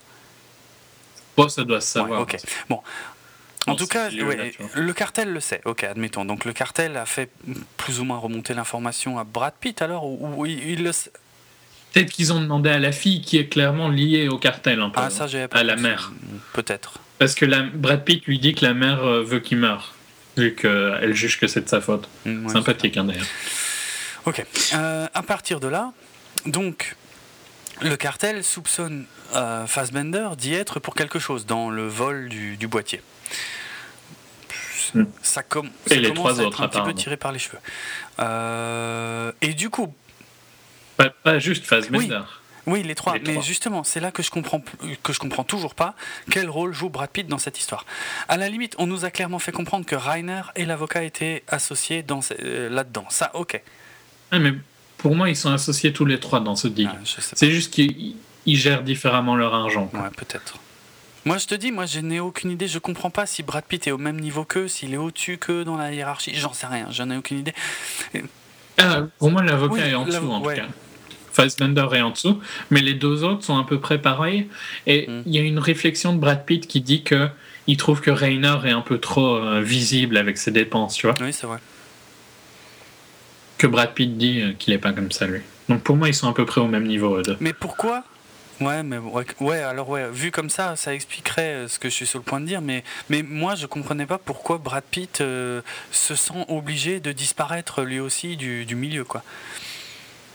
Que Fassbender soit soupçonné, pourquoi pas, mais, mais les, les autres, j'ai du mal à saisir pourquoi, en fait. Parce qu'ils se sont rencontrés. Bah, vu qu'ils sont tous les trois liés, quoi, on va dire. Ils connaissent, quoi, mais bon, ouais, Bah, parce qu'à mon avis, ils font tous les trois le deal avec le cartel. Ok. Ouais, non, mais je. Mais c'est quand même bizarre. Enfin, ouais, ça. Bon. Parce que vu qu'ils sont, ils sont censés faire le deal, tu vois, originel. Euh... y a, si, tu réfléchis, j'arrive pas à trouver le sens parce que il bail le mec, le mec qui est censé avoir le camion. Donc pourquoi est-ce bah, que c'est de sa faute qu'il meurt? Je comprends pas non plus. Ouais, c'est ça tient, ça tient pas. Hein. Et puis il y, y, a tout ce côté où le cartel reprend le contrôle du camion, quoi. Ouais, alors ça on y arrive. Donc bon, juste Fassbender a un éclair d'intelligence où il emprunte le téléphone d'une nana pour euh, prévenir euh, Penelope Cruz, euh, je sais plus de quoi d'ailleurs, qu'il faut qu'elle fasse ses bagages et qu'elle se barre.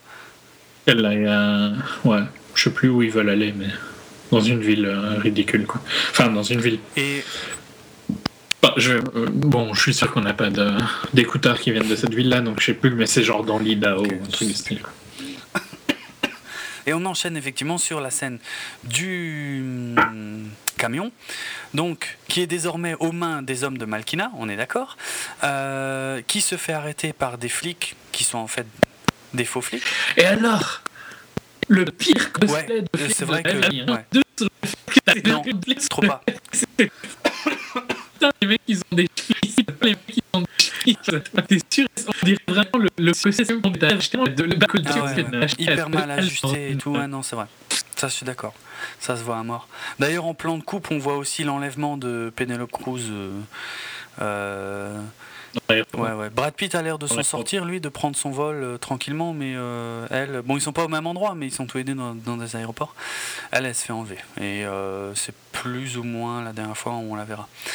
On la reverra. Oui, on la reverra vite fait, mais après, ce, sera peut-être une doublure qu'on hein, qu'on verra. J'en sais rien. D'ailleurs, je suis presque sûr en fait que c'est une Je suis pas sûr, je suis pas sûr que c'est une actrice tout court.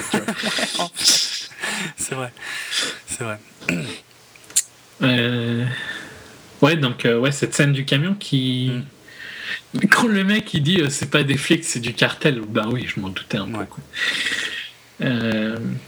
Ouais, la fusillade est assez étrange parce que t'as le mec, euh, tu sais, t'as un des mecs qui sort du camion et, euh, et qui contourne le camion, enfin, tu sais, qui reste caché derrière le camion.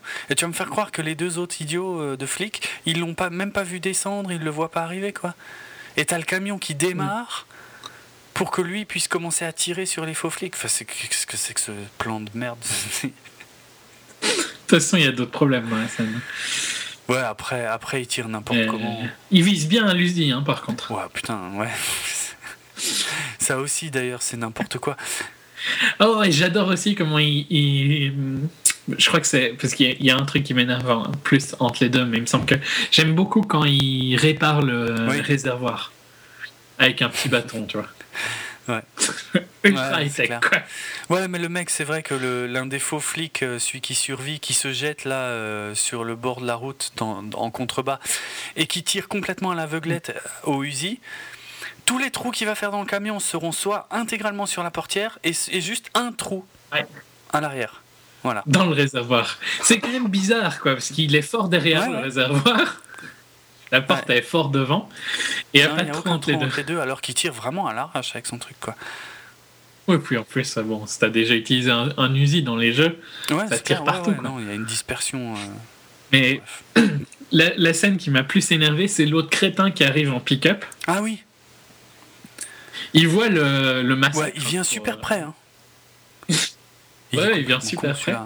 Et puis à la place de reculer ou de se bouger un peu, il fait gentiment un. Euh, un demi-tour, une manœuvre en, trois temps. Mais il y a... Hmm? Ouais, voilà.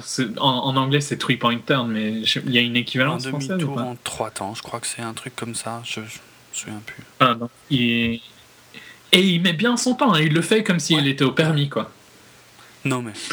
Il a un pick-up à la place, tu vois, il y a un mec qui va lui tirer dessus. Je sais pas, mais tu, tu vas dans. Il y avait une à peine petite descente, quoi, tu vois, tu, Mhm. tu vas tout droit, quoi. Euh, Donc lui, il met 20 000 années pour euh, faire son petit tour. Et l'autre, par contre, il est ultra loin, mais pas non plus excessivement loin que ce soit. Mais à l'usine, il fait Ouais, du headshot. N'importe Ah ouais, ouais, non, mais n'importe quoi. Non, mais c'est- débile. Parce qu'en plus, celui. Moi, ce qui m'a vraiment énervé, c'est celui avec le pick-up. J'ai trouvé qu'il venait vraiment près, tu vois. Il y a quand même un cadavre. Et limite, qui vient près, je Il y a, trouve il y a que. un cadavre de flic derrière le camion, hein. Et il y a un autre type avec une arme à la main. Je sais pas, moi, je vois ça, je vais pas aller jusque Ouais, derrière non, le camion. imagine, tu vois, peut-être que tu t'es pas rendu compte tout de suite, mais par contre, quand tu vois ça, tu recules les coup et tu, tu fais pas ton petit demi-tour. Ouais, ouais, ouais. euh. Ouais, je suis d'accord, je suis d'accord. C'est pas le fait qu'il soit venu près qui m'énerve le plus, c'est le fait qu'il a vraiment. Genre, tu vois, je sais pas, tu, tu recules et tu baisses la tête ou un truc du style pour te protéger par le moteur. Non, là, euh, il essaye vraiment pas de Ouais, il survivre. pas de quoi. film, ce mec-là, franchement. Non. Pas. C'est pas possible. Bon, qu'est-ce qu'on a euh, La pa- bah, il y a Monsieur répare le réservoir, donc puis il s'en va. Oui, oui, voilà, oui. Donc, a priori, comme on le disait tout à l'heure, hein, c'est le cartel, d'après nous, hein, qui a repris le camion. Mais euh, euh, rien n'est moins sûr si j'en crois le film. Bon, j'en sais rien en fait. Euh, Il y, a, il y a Fassbender qui fait de la parano aussi, tu sais, dans le hall de l'hôtel, quand il envoie un autre gars euh, relever ses messages, il, a l'impression que tout le monde l'observe. On n'aura pas la fin de cette scène d'ailleurs, donc on saura jamais si, les mecs qui le regardaient euh, faisaient partie du cartel ou non. euh, Qu'est-ce que. Le gars euh, qui a été relevé le- euh, comme message euh, a, eu à lui dire au final On ne sait pas. Bref. Euh, et il va voir un autre de ses potes, euh, dont on n'a jamais entendu parler jusque-là. Un type. Euh, euh, moi je sais pas, un, un, un con- non, un, un mec, putain, il, il doit faire quoi avec lui En fait, j'essaie de me souvenir, je me souviens pas. Tu sais, il va voir un mec qui a l'air, je sais plus s'il a l'air d'être en contact avec le cartel ou Ouais, ouais, c'est un, membre du cartel. cartel, non ou... pour moi, du cartel. peut-être, je sais pas. Et qu'est-ce qu'il lui propose lui déjà de le faire sortir du pays, non ou euh, Parce que alors, a- alors ces deux-là, j'ai rien compris au dialogue qu'ils ont parce que un coup le mec il va en gros euh, lui dire qu'il peut peut-être l'aider mais il faut qu'il attende une réponse. Et d'un autre côté, il va lui dire des trucs atroces un peu plus tard au téléphone quoi. Il va pas- c'est pas là qu'il va lui parler- il va pas- C'est pas là qu'il va lui parler. Je sais plus quand ça vient cette histoire de snuff, mais ça doit être là, ouais. Non, c'est ou, c'est au téléphone, je sais plus, mais bref, c'est ouais, ça doit être ce mec-là en tout cas. Qui lui fait comprendre, parce que pareil, moi j'ai eu du mal à savoir où il voulait en venir avec son histoire de snuff au début. hein. Ce n'est que vers la fin de la conversation que j'ai compris qu'il était en train de parler des mecs du cartel qui enlevaient des jolies filles, qui faisaient des snuffs. Donc si vous avez vu 8 mm avec Nicolas Cage, on va pas vous faire un dessin. Euh, en tout cas, des films voilà, où il tue des, de, de jolies jeunes filles en live et tue des gens, quoi. où il tue des gens. Ou tue des Voilà, gens. il insiste quand même beaucoup sur le fait que c'est Ouais, des jolies jeunes filles.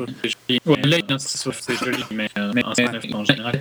Mais, il, a, il y a tout c'est vachement. Il insiste à mort et c'est vachement. Euh, j'ai pas du tout euh, le feeling que le, le, le feeling que quand il de que quand il insiste, tu vois que s'il y a des parce qu'il y a des et que donc où tu le regardes, c'est en ait un. C'est de ta faute qu'il y en ait un. Ouais.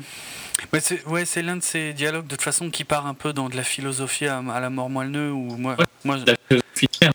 ah ouais, la clairement, philosophie où j'avais merde, non complètement décroché, j'essayais même plus de comprendre quoi que ce soit là, puisque Mais réfléchis à ce qui se passera à la fin. Réfléchis Ouais. à ce qui se passera à la fin. Il regardera pas.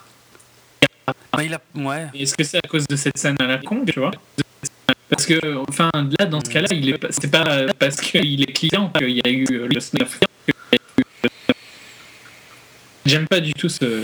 je sais pas, j'ai rien C'est compris. moralisateur. J'ai- comme Ouais, mais j'ai pas trop compris où il voulait en venir euh, parce qu'on on, on dirait qu'il essaie de faire la morale à Fassbender, c'est ça que je comprends pas en fait. Je trouve pas qu'ils essayent vraiment de lui faire la morale. J'ai l'impression qu'ils essayent de lui dire voilà ce qui va arriver, tu vois.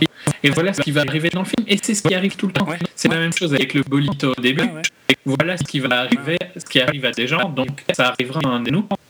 Et, et pour le snuff, ben, tu sais très bien qu'elle est morte, quoi. Tu sais très bien qu'elle est morte, quoi. Ouais. À partir Enfin, moi, où il parle du snuff, tu sais très bien qu'elle Honnêtement, non, moi j'avais pas fait le lien à ce moment-là. Je... Mais je te dis, mais j'ai rien compris à ce dialogue du snuff. Qu'elle va mourir, hein, qu'elle est pas forcément morte, mais qu'elle va mourir, quoi. Ouais. Mais je l'ai pas. L'ai compris qu'après. Ok. Mais c'est hyper mal branlé, euh, de toute façon, hein, c'est hyper mal amené, euh, ça c'est mm. le moins qu'on puisse dire. on, a aussi Malkina au téléphone hein, qui, euh, qui apprend a priori qu'elle s'est fait piquer le camion, mais qui a l'air de s'en foutre complètement, mais sauf que on prendra pas le temps de nous expliquer pourquoi. J'aime beaucoup quand le, le, membre du cartel mm. arrive dans une espèce de casse et euh, là, c'est digne de, des réparations de GTA, tu vois. tu rentres dans le garage, tu sors du garage, quoi. T'as une nouvelle voiture. Euh, je me souviens pas. Avec elle. Donc il rentre dans ah une espèce de casse. Tiré par le casse qui fait aussi docteur, hein. Oui, oui, exact. Oui, oui, ok, le mec. Donc il a une balle dans la le jambe. Mec qui s'est fait tirer dessus. J'ai avancé trop loin ou... euh, Ouais, non, mais ça doit être dans les mêmes eaux. Ça doit être dans les mêmes eaux de toute façon, euh, plus ou moins. Oui, exact. Ouais, ouais. Oui, c'est vrai qu'il il répare. Euh, Donc pendant qu'il répare le camion, repeigne, change les portes, ils ont les mêmes portes, hein, c'est vachement pratique. Ah ouais, ben, ils avaient tout prévu. De toute façon, toutes les euh, bastos c'était dans la porte, hein, euh, sauf une, une derrière. Mais ils changent les deux portes hein, quand même. Ah les deux, moi je me souviens que d'une. Mais ouais, ils changent ah les deux. Ouais. Et pendant ce temps-là, il se fait soigner la jambe. Parce que c'est du double service. C'est casse plus hôpital. Je pas vu la gueule et l'âge du camion. Euh, moi, ça ne m'aurait pas choqué qu'ils changent qu'une porte, mais a priori, ce sont des gens euh, qui apprécient la symétrie. Je sais pas. Tant qu'à faire d'avoir une porte grise qui n'a rien à voir, autant en avoir deux. Ouais, ouais. Bon, on assiste. Mais j'aime beaucoup l'idée que t'as le mélange docteur, euh, on te retire ta balle pendant qu'on répare ton camion. Mm. Et et qu'ils avaient les bonnes portes. Quoi. Je trouve que c'est très. C'est vrai. C'est pratique. Hein. Ah non, mais c'est des, professionnels. Hein. c'est des gens qui connaissent leur métier, pas à chier. Euh, donc le camion arrive à Chicago. D'ailleurs ça, ça avait été dit à un moment dans un dialogue, mais pareil, un dialogue auquel j'ai rien compris, que les, que les camions allaient à Chicago alors qu'on croyait qu'ils s'arrêtaient un peu avant ailleurs. Je sais plus de toute façon. Ah, mais en fait, c'est pour ça que je crois que la plaque m'avait un peu. Euh, parce que passe encore, tu vois, de, de la.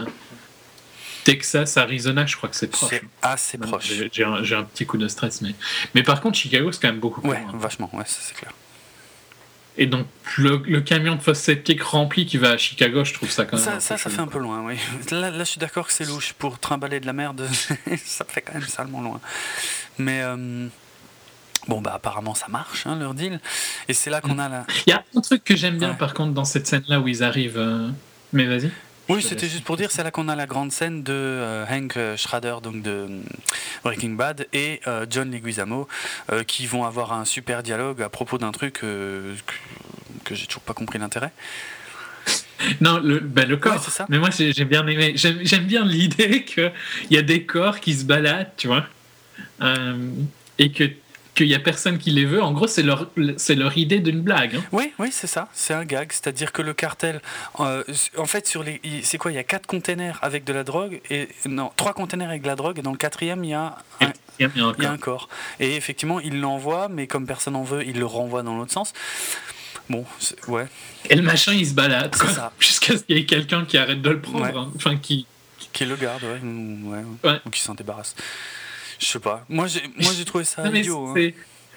Non, mais c'est, c'est, c'est complètement. Euh, ça n'a aucun intérêt, ça n'a aucune place là, tu vois. Ce que j'aime bien, c'est que c'est tellement. Justement, c'est, c'est tellement ça, ça n'a tellement aucune, euh, aucune logique d'être là, que je trouve que c'est marrant. Parce qu'en gros, il essaye de construire un monde. Et franchement, c'est assez. T'as envie de savoir, ah non, ce qui arrive ah, à bien sûr, ça c'est clair. Comme un peu tout dans le film. Hein. Et, toute façon. Mhm. Et, je sais pas, tu vois, tu, tu te dis, mais il y a, y a, des trucs, genre, ils nous auraient expliqué un peu plus ce concept des containers pendant 10 minutes, le film aurait été mieux, quoi. Ouais. Ah ouais, mais si, si, si, euh, si tous les sujets abordés n'étaient pas juste introduits, mais sans plus, oui, c'est sûr, ce serait mieux, ouais.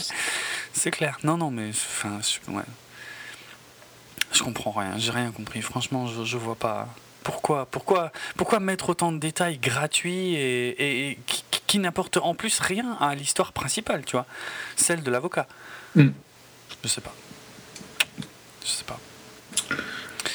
Bah, c'est après qu'on a la Euh. scène au téléphone où l'avocat en fait comprend que euh, sa gonzesse euh, a été enlevée et et, va, et- et- et- Mexique. elle est déjà a priori morte. En tout cas, il peut. Enfin, il, Ouais, non, non, mais lui, il va au ouais, Lui, Mexique. il veut aller au Mexique, mais il peut rien faire quoi qu'il arrive. Il peut rien faire pour la sauver, quoi. Euh, c'est l'idée, quoi. Mais il va Ouais, quand même voudrait essayer. mais l'autre lui fait comprendre justement par le biais d'un dialogue euh, ultra long que il n'y a pas moyen, quoi. Mm. Bon, pendant ce temps-là, Brad Pitt arrive euh, à Londres. Enfin, une localisation euh, un peu précise. Enfin, il y en a quelques-unes là, mais bon, Chicago, Londres, euh, Mexique, mais euh, ça a manqué hein, plutôt dans le film. Et Brad Pitt, on le change pas, on le changera jamais. Quand il est au comptoir, je sais pas pourquoi, pour récupérer quoi, peut-être une voiture de location ou une chambre d'hôtel, je sais pas en fait. Non, non, c'est l'hôtel. hein. Il est à Ok, l'international. c'est le, ouais. Donc euh, il peut pas s'empêcher de remarquer Nathalie Dormer. Bon, honnêtement, hein, je lui jetterai pas la pierre. hein. Ouais, Euh, euh, qui est au même au même comptoir, ouais, au même hôtel. Hôtel. Et, et c'est là que je me dis, ah, la voilà elle. Parce que, comme je le disais tout à l'heure, elle était dans une scène coupée avec Fassbender. Alors cette scène coupée, je vais te la résumer en, en deux, trois mots. hein. De toute façon, tu peux la trouver très facilement, hein, en, en- même en VF. Non, mais j'ai pas vraiment envie de m'infliger plus de ce film. la scène est jolie. Si, il y a un petit détail. Enfin, bon, tu vas voir. En fait, en gros, il rentre. Fassbender va dans un magasin de lingerie. Ne me demande pas où ça se situe. Hein. J'en sais rien du tout. Dans quelle ville, je ne sais pas. Euh, En Russie, hein, parce que il aime bien faire son shopping loin, tu vois. oui, c'est vrai. Ça, c'est pas faux. Euh, il rentre dans un magasin de lingerie. La vendeuse de lingerie, c'est Nathalie Dormer.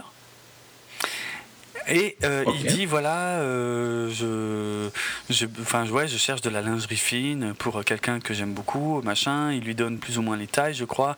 Et euh, c'est, on parle de lingerie en soie et de machin, un truc de luxe, quoi. Et en gros, euh, Mhm. ils ont toute une petite conversation comme ça en se faisant des petits, des petits sourires en coin ou limite tu te demandes si, enfin, s'il n'est pas en train de l'emballer quoi tout simplement. Et euh, il y a un moment où elle va chercher euh, de la lingerie dans un, dans un meuble qui est un petit peu en contrebas, où elle se penche, et il lui dit... euh, merde, d'ailleurs, qu'est-ce qu'il lui dit? Euh, Je crois qu'il lui dit... Vous... Non, mais ouais, enfin, c'est parce que c'est plutôt visuel, mais c'est une conséquence de ce qu'il lui dit. C'est qu'il, je crois qu'il lui dit, vous devriez porter des collants. Non, elle, non, il lui dit, vous devriez porter des bas. Et elle lui dit, c'est ce que je porte. Il lui dit, ah bah, pourtant d'ici, ça a l'air d'être des collants. Et là, elle remonte légèrement sa jupe et on voit qu'elle a des porte-jartelles et c'est des bas. Voilà, donc c'est assez joli, faut dire ce qui est. Mais par contre, j'ai du mal à, à, à imaginer comment cette scène avait allait avec Ah ben, la scène où elle l'est après. Ah ben c'est là tout le problème, je, je comprends rien du tout, là je vois pas le rapport. Parce qu'on va, on va vite savoir après que elle, elle est employée par euh, Malkina Elle pour euh, piéger Brad Pitt. Donc qu'est-ce que c'est le lien Ouais. Quand est-ce que euh, Rainer mort? Il est pas déjà mort là? Non, il meurt bientôt, non? Rainer, Rainer, Rainer, Rainer. Parce qu'il est, dans, il est avec ses guépards dans la caisse Ah putain, ouais. et euh, il se fait attaquer par Ouais, le ça, ça cartel. doit être dans, dans ce coin-là du film aussi, ouais. Ouais. De toute façon, ouais. C'est lui qui passe en premier, euh, effectivement, ouais. Et j'aime beaucoup ces, ces guépards qui sont dans une cage qui apparemment a l'air solide. Tu vois. Enfin, moi en même temps, Oui. t'as envie que ce soit Ouais. solide. T'as des guépards sur ton siège arrière, quoi. Euh, mais il s'enfuit, quoi. Ouais, c'est tranquille. ça. Une... Après qu'il soit Mais mort, tu D'ailleurs, cette euh, scène, c'est pareil. J'imagine que euh, le cartel. attends, voir. Parce que ouais, les mecs qui viennent lui tirer dessus. Le cartel qui dit Exactement. ne le tuez Voilà, pas, surtout. ça. hein.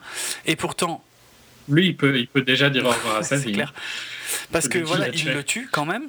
D'abord, il lui tire une balle dans, dans le cul, je crois. L'agent. Ouais, ouais, dans le cul. ouais. Mais comment il se démerde pour lui mettre une balle après dans la tête? Il lui remet une autre dans la tête. bon, Complètement débile. Et suite à ça, les guépards sont libres. J'ai rien compris. Un peu après, enfin. Ouais, ils sortent de la voiture. de la euh, voiture, quoi. Et puis tu vois les petits, les petits détrousseurs qui étaient en train de, de fouiller le, cadavre de, de Rainer qui se barre devant les guépards. Bon, normal. Hein. Ouais, ouais, clairement. mais euh, enfin, encore une scène incompréhensible avec, enfin, avec plein d'éléments qui paraissent vraiment inutiles, quoi.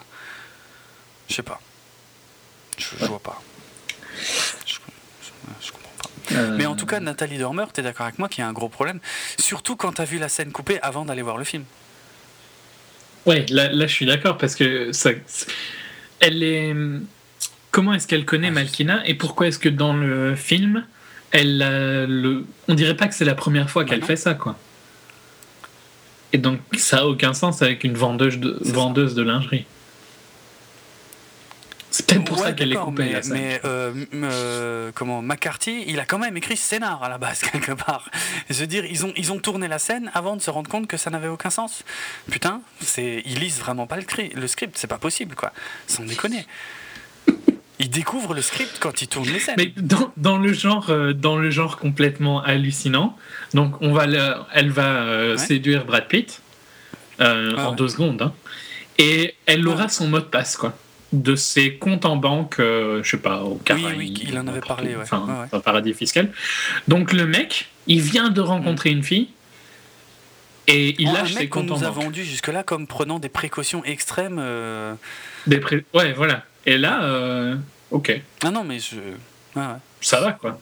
Incompréhensible. Incompréhensible. Euh, qu'est-ce qu'on a? On a aussi une scène de Fassbender au Mexique euh, qui, qui traîne. Ouais, la scène dans, le bar. Là. Oh putain, c'est immonde. C'est pareil. Hein, c'est immonde. C'est dans les pires dialogues. Enfin, c'est pas, pas pire parce que c'est tellement mauvais tous. Mais c'est digne des autres dialogues. Quoi. Ce dialogue avec ce mec qui putain, il est vachement philosophique. Bon, les patrons de bar sont euh, souvent philosophes. Hein. Ouais, il a perdu toute sa famille. Non, mais là, c'est hyper mal amené, quoi. C'est cliché, en fait, à mort, quoi. C'est catastrophique. Ça retranscrit ce que vit Fassbender. C'est. Ouais. Après, en plus, quand il sort du bar, il voit une manif sur des gens qui ont été tués par les cartels, j'imagine, mais Ouais, c'est ouais, en même temps. Je, vois, pas. Euh, j'avais l'impression. Le public américain se rend pas compte que c'est ça qui. J'avais l'impression, tu vois, que ça aurait une incidence plus tard. Euh, pas du tout. Il rentre tranquillement à sa chambre, euh, à sa piole après, quoi. Alors qu'on lui a dit qu'il tuait des gens dans la rue. Hein. on a bien insisté hein, sur le fait qu'il tuait tous les gens dans la rue. Ensuite, on a donc, a priori à Londres, Nathalie Dormer qui donne les numéros de compte de Brad Pitt à, à Cameron Diaz. Et puis là, je sais pas, elle nous fait une crise mm. de conscience. Hein? Sérieux? Elle, Du coup, finalement, elle accepte pas. Elle lui, elle lui dit euh, ça sert à rien sans la mallette, un truc du style. Ouais, ouais, ouais. Ce qui n'a sans, sans, le portable, pardon. Ce qui n'a pas beaucoup de sens, hein, quand même.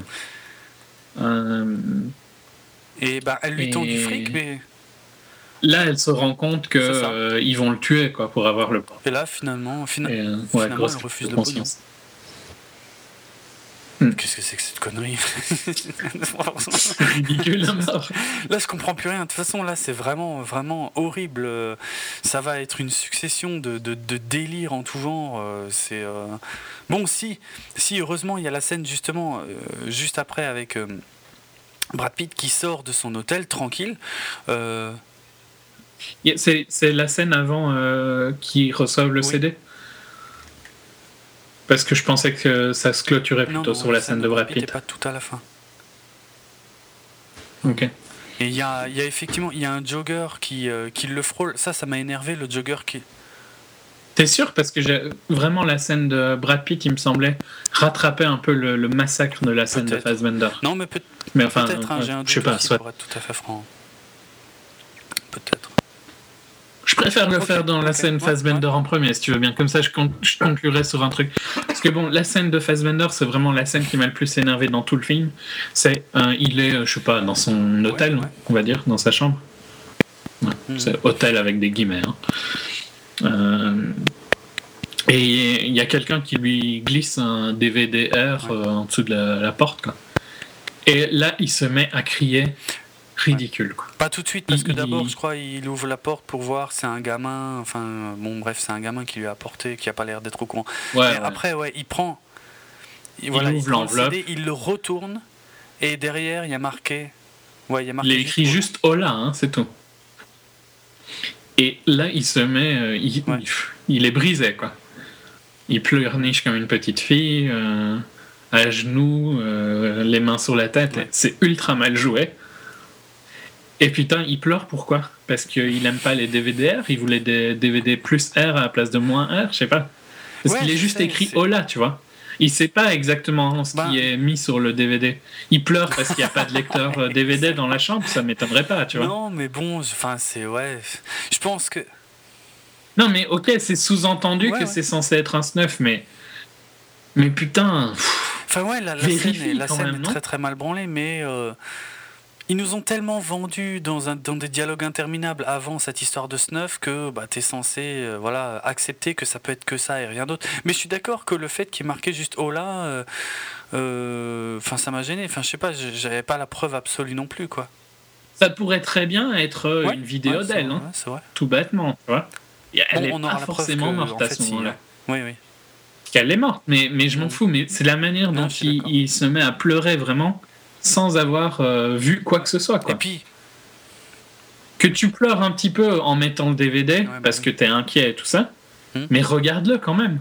Oui, le fait qu'il le regarde pas m'a énervé à mort, surtout qu'il surjoue à mort et vraiment, venant de lui, ça m'énervait hmm. excessivement. quoi. J'avais vraiment envie de sortir à ce moment-là. Hein. Tellement ça m'énervait qu'il surjoue à mort cette scène.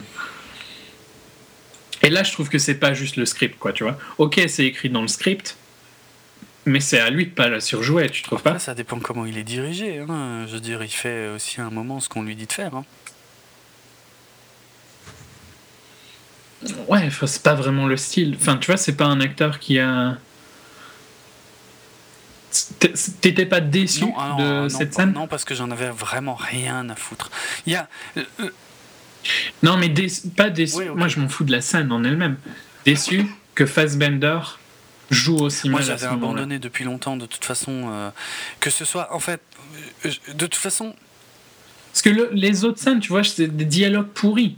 Il n'y avait pas grand-chose qu'il mm. pouvait faire pour sauver la scène. Là, je trouve qu'il la surjoue et c'est immonde. Et là, je trouve qu'il y a un problème avec lui, pas juste avec le dialogue. Étant donné que le personnage de Fassbender n'est jamais caractérisé, vu qu'il n'a pas de nom, il n'a pas de passé, si ce n'est qu'un jour il a défendu une nana euh, en étant commis d'office, il n'a pas de contexte particulier. Mm. Moi, j'ai du mal à différencier son personnage de l'acteur Fassbender. En fait, j'ai quasiment vu Fassbender tout le long, tu vois. Et donc, euh, et, comme en plus, à ce stade du film, j'avais largement abandonné tout espoir en quoi que ce soit, franchement, j'en ai rien eu à foutre de cette scène. J'ai trouvé juste lamentable et complètement complètement raté, raté émotionnellement, tu vois, euh, et j'ai moins fait attention au, jeu, on va dire. Il n'y a, ah, aucun impact, je trouve. Mais elle m'a énervé dans le sens où je trouve que malgré, tu vois, que les autres scènes, il était ridicule et tout ça, mais que je trouve que c'était plus la faute du script. Ici, il y a quand même une part où c'est sa faute. Je suis d'accord. Hein pour moi, dans la manière dont il est. Mais euh, tu dis qu'il est jamais caractérisé, mais si, t'as pas remarqué qu'il a tout le temps un cure-dent à la Ryan Gosling dans Brave Enfin, honnêtement, là je te dis oui si tu veux pour te faire plaisir, mais non, je me souviens absolument pas qu'il a un cure-dent. Non, mais ça fait partie des gimmicks, tu vois, il a tout le temps un morceau en bois, c'est pas vraiment un cure-dent. Aucun souvenir de ça. Mais tu sais, comme Gosling dans Drive, quoi. Bah mais dans Drive, ça va très bien. Mais... Là, je m'en souviens. D'ailleurs, Drive était à la TV aujourd'hui. Ici. Faudrait que je le revoie un de ces quatre quand même. Il était bien. Ouais. Non, mais tu vois, quand je disais qu'il y avait des gimmicks tout le temps, bah, c'est un peu ça, quoi. Tu vois, c'est les pattes, euh, les pattes, le cure-dent dans la bouche, le fait qu'il s'appelle que Counselor, mm. c'est un gimmick en lui-même. Soit, c'est vraiment la scène qui m'a le plus énervé. Parce que elle abîme un peu euh, l'image d'un acteur pour moi, quoi. Ouais, je, je me suis euh, c'est d'accord. Mais ça, c'est chiant, quoi. Tu vois, un film qui arrive à. Parce que tu as des. bah, je vais utiliser Daredevil. Daredevil n'a pas abîmé l'image de Ben Affleck malgré que c'est une des pires dopes possibles. Hmm. Parce que je pense pas qu'il est. C'est de sa faute si le film. tu vois, quand, même, euh, si, quand tu regardes pas, si tu analyses pas le film très loin, euh, tu, tu mets ça quand même sur le dos de Ben Affleck parce que c'est le personnage principal. Ouais, mais bon, je regarde un peu plus loin que ça en général, tu vois. Et là, je trouve. Enfin, là, c'est pas juste d'un point de vue euh, générique, vu que je l'ai défendu un peu sur les autres scènes, tu vois, c'est vraiment cette scène-ci. Mais oh, c'est bon, je, suis resté assez longtemps sur le fait que la scène m'a vraiment dérangé, mais voilà. On enchaîne assez vite sur euh, la scène à Londres qui je trouve est un peu plus sympa parce qu'elle est plus visuelle, elle est un peu. Bon, au moins ça chie un petit peu, il se passe quelque chose. Ouais. bon, par contre, euh, les mecs qui bah, courent, c'est super lourd. Parce bah que tu vois tout de suite que c'est ça. Surtout que le premier, il fait presque mine de lui rentrer dedans. Donc, euh, un mec qui est censé être aux abois comme aux abois, pardon, comme Brad Pitt. en même temps, il vient de passer, c'est vrai. une fille. Euh, mais justement, ouais, voilà, tu, enfin, moi, je comprenais plus rien. Non, mais destruction ah du personnage en deux scènes. Hein. Euh, parce que là, ouais, il est, il est attentif à que dalle.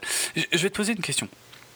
Si en ayant connaissance de, de, ce que fait le cartel, si tu étais au courant de cette histoire de, euh, donc de, petits euh, câbles euh, en acier là qu'on te met autour du cou avec un moteur qui se resserre jusqu'à ce que tu crèves, jusqu'à ce que ça coupe la carotide, tout.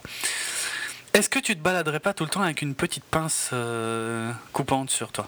Mais tu as dit en acier depuis le début, j'ai pas corrigé au début, mais ils disent que c'est ah pas de l'acier hein, en anglais et que c'est un. Ils disent acier en français? Ben, Je sais pas, maintenant tu me mets le doute. Peut-être que je l'ai extrapolé. Parce que c'est un alliage. Enfin, c'est un. Tu sais, il y a des trucs qu'on peut pas couper juste comme ça, quoi. Et c'est en gros, c'est il est fait en ça, ce câble-là. Je, je, vais, je vais euh, être ironique, hein, mais tu vois, il est en non-obtainium, quoi. Je ne connais pas ce matériau. Ça doit être comme la Non, mais tu vois, mais c'est le matériau. Oh putain, tu m'étonnes que je, que je me souvenais pas de cette merde. Ouais, en adamantium, j'aurais préféré à la limite. Non, mais pas un, optémium, tu vois, c'est le nom est ironique en lui-même, quoi. Non, mais c'est pour dire, il est, il, euh, le personnage de Rainer dit qu'il est fait d'un alliage. Euh, je, je, trouverai plus le mot évidemment, hein. mm. mais genre pas de cet univers, tu vois. Il insiste ah. bien que c'est ah pas juste un câble en acier. Je retire ce que j'ai dit, mais euh, j'avais vraiment pas noté. Donc en gros, il n'y a pas de moyen de le couper. En gros, c'est comme ça que le machin est vendu, c'est il n'y a pas moyen de le couper. Tu peux rien faire à partir du moment où il est là. Par contre, je suis bien d'accord avec toi que à partir du moment où tu sais ça, tu prendrais pas un peu bah plus de précautions. Mais mais euh, je vais parler d'un autre film, mais je vais juste dire, c'est dans les trailers, hein, mais et c'est même pas une critique du film, c'est une critique de la réalité. Euh, dans Captain Phillips tu vois comment les pirates rentrent sur les bateaux, tu l'as, as déjà dû le voir. Et je trouve que c'est tellement con. Il y, aurait tellement de manières de protéger de ça, tu vois. C'est tellement ah. low-tech hein, la manière dont, tu, ils mettent une échelle et qu'ils s'accrochent. Et ici, c'est un peu la même chose. Tu vois, as l'impression qu'il y aurait tellement de manières de se protéger de ça, même si euh, s'ils voulaient vraiment, tu vois, ils pourraient mourir dans tous les cas. Mais tu resterais peut-être plus dans des voitures. Euh, tu vois, tu marcherais pas au milieu de la rue dans une ville bondée où tout peut arriver. Surtout une capitale, ouais, Enfin bref, ouais, non mais. Bon, au moins, on a la satisfaction de le voir, ce truc en fait. c'est ça. Ouais. Et c'est bien parce que ça va vraiment au bout du truc, c'est-à-dire il met, il, met évidemment ses doigts, hein, tu vois, pour essayer de, de, retenir le truc, mais bon, ça lui coupe les doigts. Euh, ça, j'ai aimé le détail. Et ça lui tranche. Euh, ouais, ça, ça, ça, crée du sang partout. Bien, bien, quoi. Ça lui tranche la carotide au milieu de la rue, mais ça, ouais, ça, ça gicle, hein, sévère. Peut, peut-être même un peu trop, mm. mais bon. Et il y a Ouais, voilà. Mm. Mais ça passe, je trouve. Il y a un côté un peu où il, se met à rire un peu euh, oui, oui. Bah nerveusement. parce qu'il s'assoit. Au début, il se débat, mais au bout d'un moment, il s'assoit et il attend, quoi. Ouais. Parce qu'il sait que. Voilà, quoi. Non, pas mal. Et euh, ouais, donc. Euh, y a, en gros, il y en a un qui lui a collé ça, et l'autre qui lui a pris sa valise où il y avait son portable, le mec rentre dans une voiture, il donne la valise à Cameron Diaz, qui, qui utilise certainement le Wi-Fi public euh, donc de la ville de Londres hein, pour euh, immédiatement euh, aller, aller sur, les, enfin, ouais, sur les comptes bancaires. Quoi. ouais. Et puis elle rencontre son banquier en lui disant. Bah, juste avant ça, on a, on a juste le plan de la décharge. Euh, ah oui, on voit que le, le, cadavre de Penelope Cruz, bien qu'on voit pas son visage, hein, mais. Euh, non, mais parce qu'elle est euh, décapitée. Ah oui, c'est vrai, oui, d'ailleurs. Mais on sait que c'est, on sait qu'il s'agit d'elle de toute façon. Elle a une robe rouge. Voilà, elle a une robe rouge, donc ouais, effectivement, on sait que c'est elle. Ça pourrait être n'importe quoi, mais. Bon. Il y a une robe elle rouge. Est à la décharge. Mm. Et pas en bon état. Quelle jolie fin, n'est-ce pas Ouais. Et ouais, elle va, Balkida va voir son banquier. Ouais, c'est Elle lui dit euh, Bon, t'as intérêt à arrêter hein, parce que t'es un peu dans la merde. J'ai rien compris à cette scène. Non, franchement, là, j'ai aucun souvenir de ce qu'elle lui raconte parce que j'ai strictement rien compris. Puisque c'est là qu'on comprend que. Il parle des, coups, des guépards aussi, que, que les guépards lui manquent. Ah, c'est vrai, oui, ça je me souviens. Mais alors finalement, tiens, alors du coup, attends, ça explique peut-être un truc. Finalement, le, le, le cartel a peut-être quand même récupéré le camion et la je pense. Et elle, elle a juste pris l'argent de. De Brad Pitt. Et c'était. Je cherchais son nom. C'était ça son plan. Non, je pense que c'était pas, son plan. mais elle s'est adaptée, quoi, tu vois. Sort bien, ouais. Oh, quelle merde. Franchement, je. Ouais, non, c'est clair. En plus, ouais, le film se finit sur ça, quoi. C'est. Non, elle dit qu'elle l'a fin. Elle a fin. Ouais, ça, on l'avait compris, hein, depuis le début. Non, je. Vraiment. Elle porte. D'ailleurs, j'adore. Euh, dans le restaurant, je suis pas sûr qu'ils apprécieraient qu'elle porte un hoodie, quoi. Oh, bon, ok, c'est un hoodie un peu plus évolué, hein, mais elle porte quand même la capuche. Elle porte la capuche. Pas un hoodie, euh... tu rigoles. C'est non, non, c'est un voile. Style. C'est un voile. Non, non, non, c'est une capuche, mec. T'es sûr de ça? Chelou. Certain, c'est une capuche. C'est pas un hoodie style. Euh... je sais pas. Moi. C'est pas un oui, hoodie. un hoodie, c'est un euh, suite à capuche. Bon, c'est clairement pas un suite à capuche. Ça mais c'est pas un suite à capuche, mais il y a, c'est un pull euh, haut de gamme avec une ah. capuche qu'elle porte sur la tête. Et d'ailleurs, je me demande toujours, mais elles, ils doivent mettre des pins, tu vois, pour qu'ils restent ah aussi stables au milieu de sa tête. Ça doit être comme, comme dans un défilé de mode, effectivement. Là, elle doit avoir des trucs pour que ça tienne, ouais. Ouais. Je, ouais, de toute façon, j'avais tellement envie de me barrer de la salle que j'étais plus du tout attentif. Et de toute façon, je comprenais rien de ce qu'elle racontait. Je sais pas qui c'est ce mec-là qu'elle rencontre, là, son banquier. Qu'est-ce que j'en ai à foutre de ce type qu'on rencontre pour la, qu'on voit pour la première fois, à qui elle raconte des tas de trucs incompréhensibles, et qu'en plus le film se finit là-dessus. Je, je rien à foutre. Franchement, rien à battre. Ouais. D'obesque. Ah, complètement, hein, hallucinant hallucinant. Je, je, savais que les critiques étaient mauvaises, mais euh, je m'attendais quand même pas à voir ça. Je ouais, non, je m'attendais pas aussi mauvais, quoi. Mais vraiment, c'est plus mauvais que mauvais. Alors, le film, euh, malheureusement, mais en même temps, c'est assez logique euh, pour une question de calendrier, est dédié à la mémoire de Tony Scott, donc le frère de Ridley Scott, qui s'est suicidé pendant le tournage d'ailleurs de, de Cartel, fin de The Counselor. Oh, d'ailleurs, il y a une espèce de il y, a, tout un dialogue sur le fait que quand qui à mon avis est un peu pour euh, Tony Scott. Euh, tout un dialogue sur le la perte et le merde comment on appelle ça Ah le. Tu sais quand tu perds le, ah, oui. ah, le processus. Oui, c'est le mot que j'ai aussi. Pas le veuvage, mais le ah. Je sais plus. Bon. Si tu retrouves. Et il y, y a, tout ce dialogue, je, je sais plus avec qui, là je crois avec le mec du cartel. Euh, oui. Qui, qui, est clairement lié à Tony Scott. Hein, C'est possible. En tout cas, le. Comment le. Euh, oui, le ouais, grief, ouais, la traduction littérale c'est chagrin, douleur, peine, mais c'est pas tout à fait ça. Là, c'est vraiment le processus de ah, d'accepter la mort de quelqu'un. Je sais plus, je trouve plus le mot. Ouais. Euh, ouais.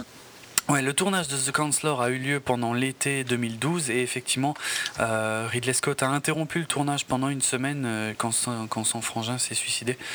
Euh, voilà. D'ailleurs, ça me fait halluciner de me dire que ce film a passé presque un an et demi en post-prod.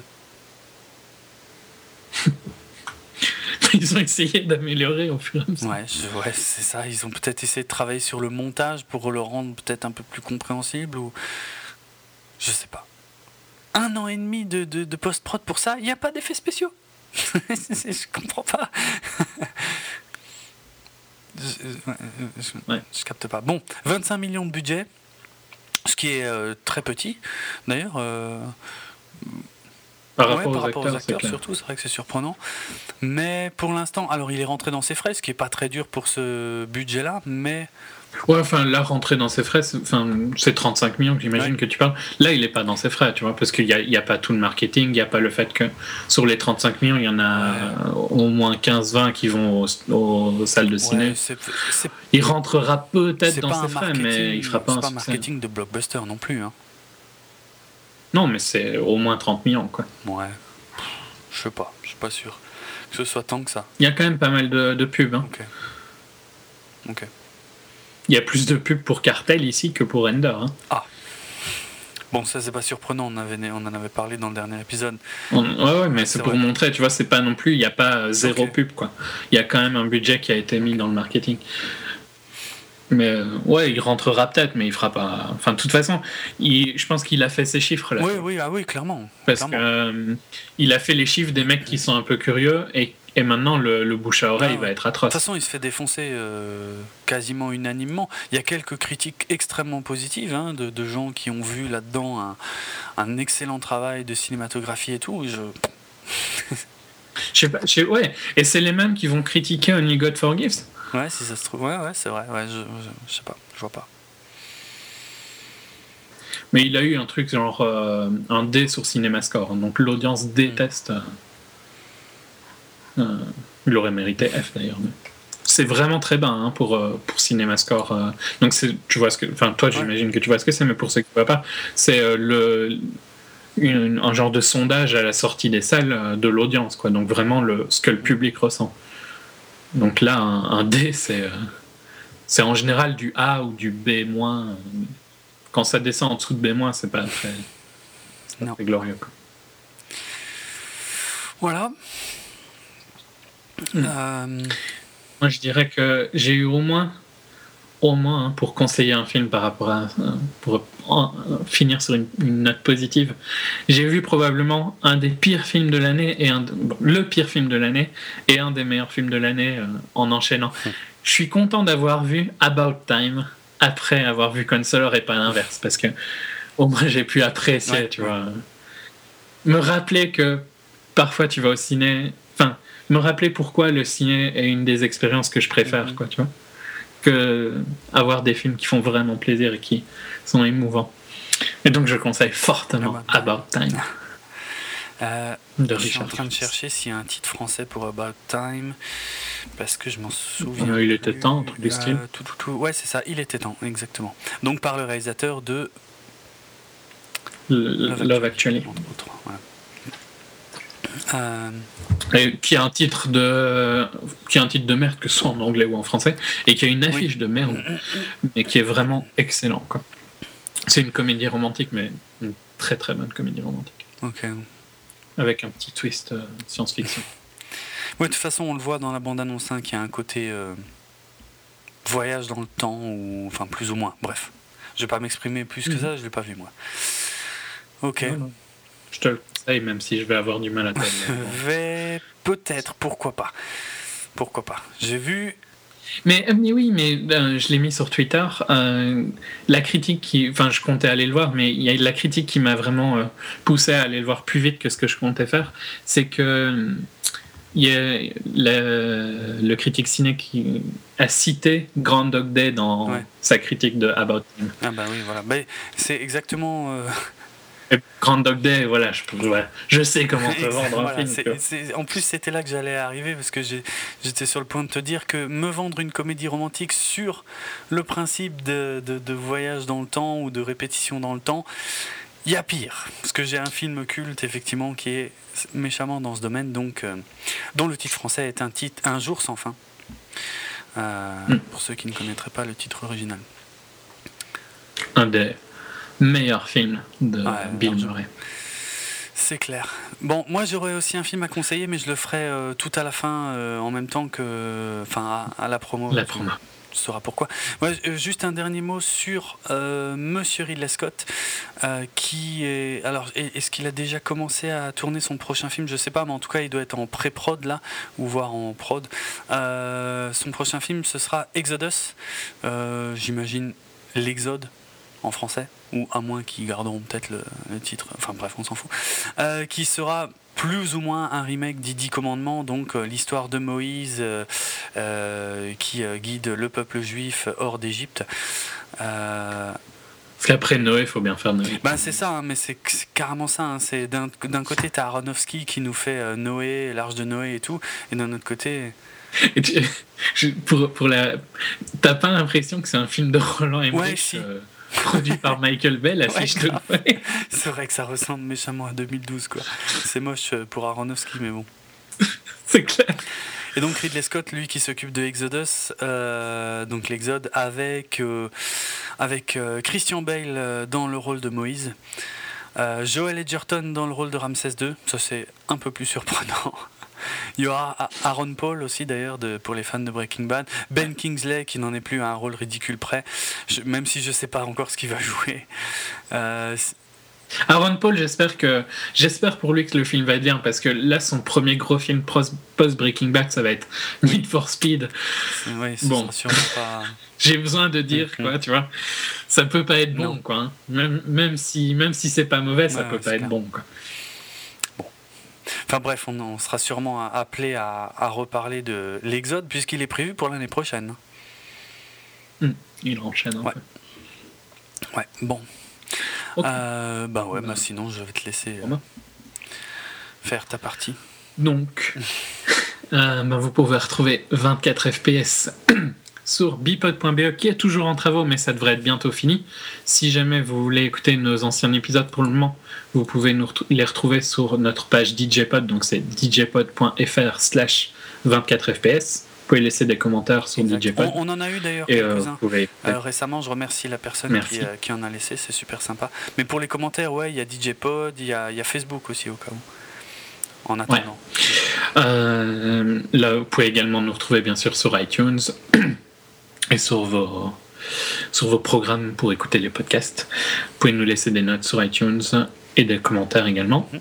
Vous pouvez également nous retrouver sur Podcast France où vous pouvez également J'essaye de le redire plusieurs fois, tu vois, c'est le but maintenant. Je l'ai trop dit, donc autant, tu vois, faire comme si c'était exprès. euh, donc sur podcastfrance.fr. Euh, pour nous, vous pouvez me retrouver sur Twitter, atrates, r h i t z et Jérôme, at Dravenardrock. Euh, oui, je le dire. mais c'est pas grave.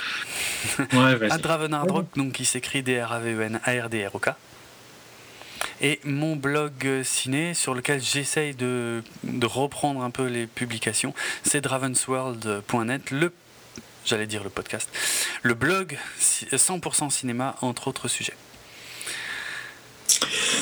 Euh, pour finir avec 24, euh, donc euh, il y a aussi le compte Twitter de 24, at 24 FPS podcast.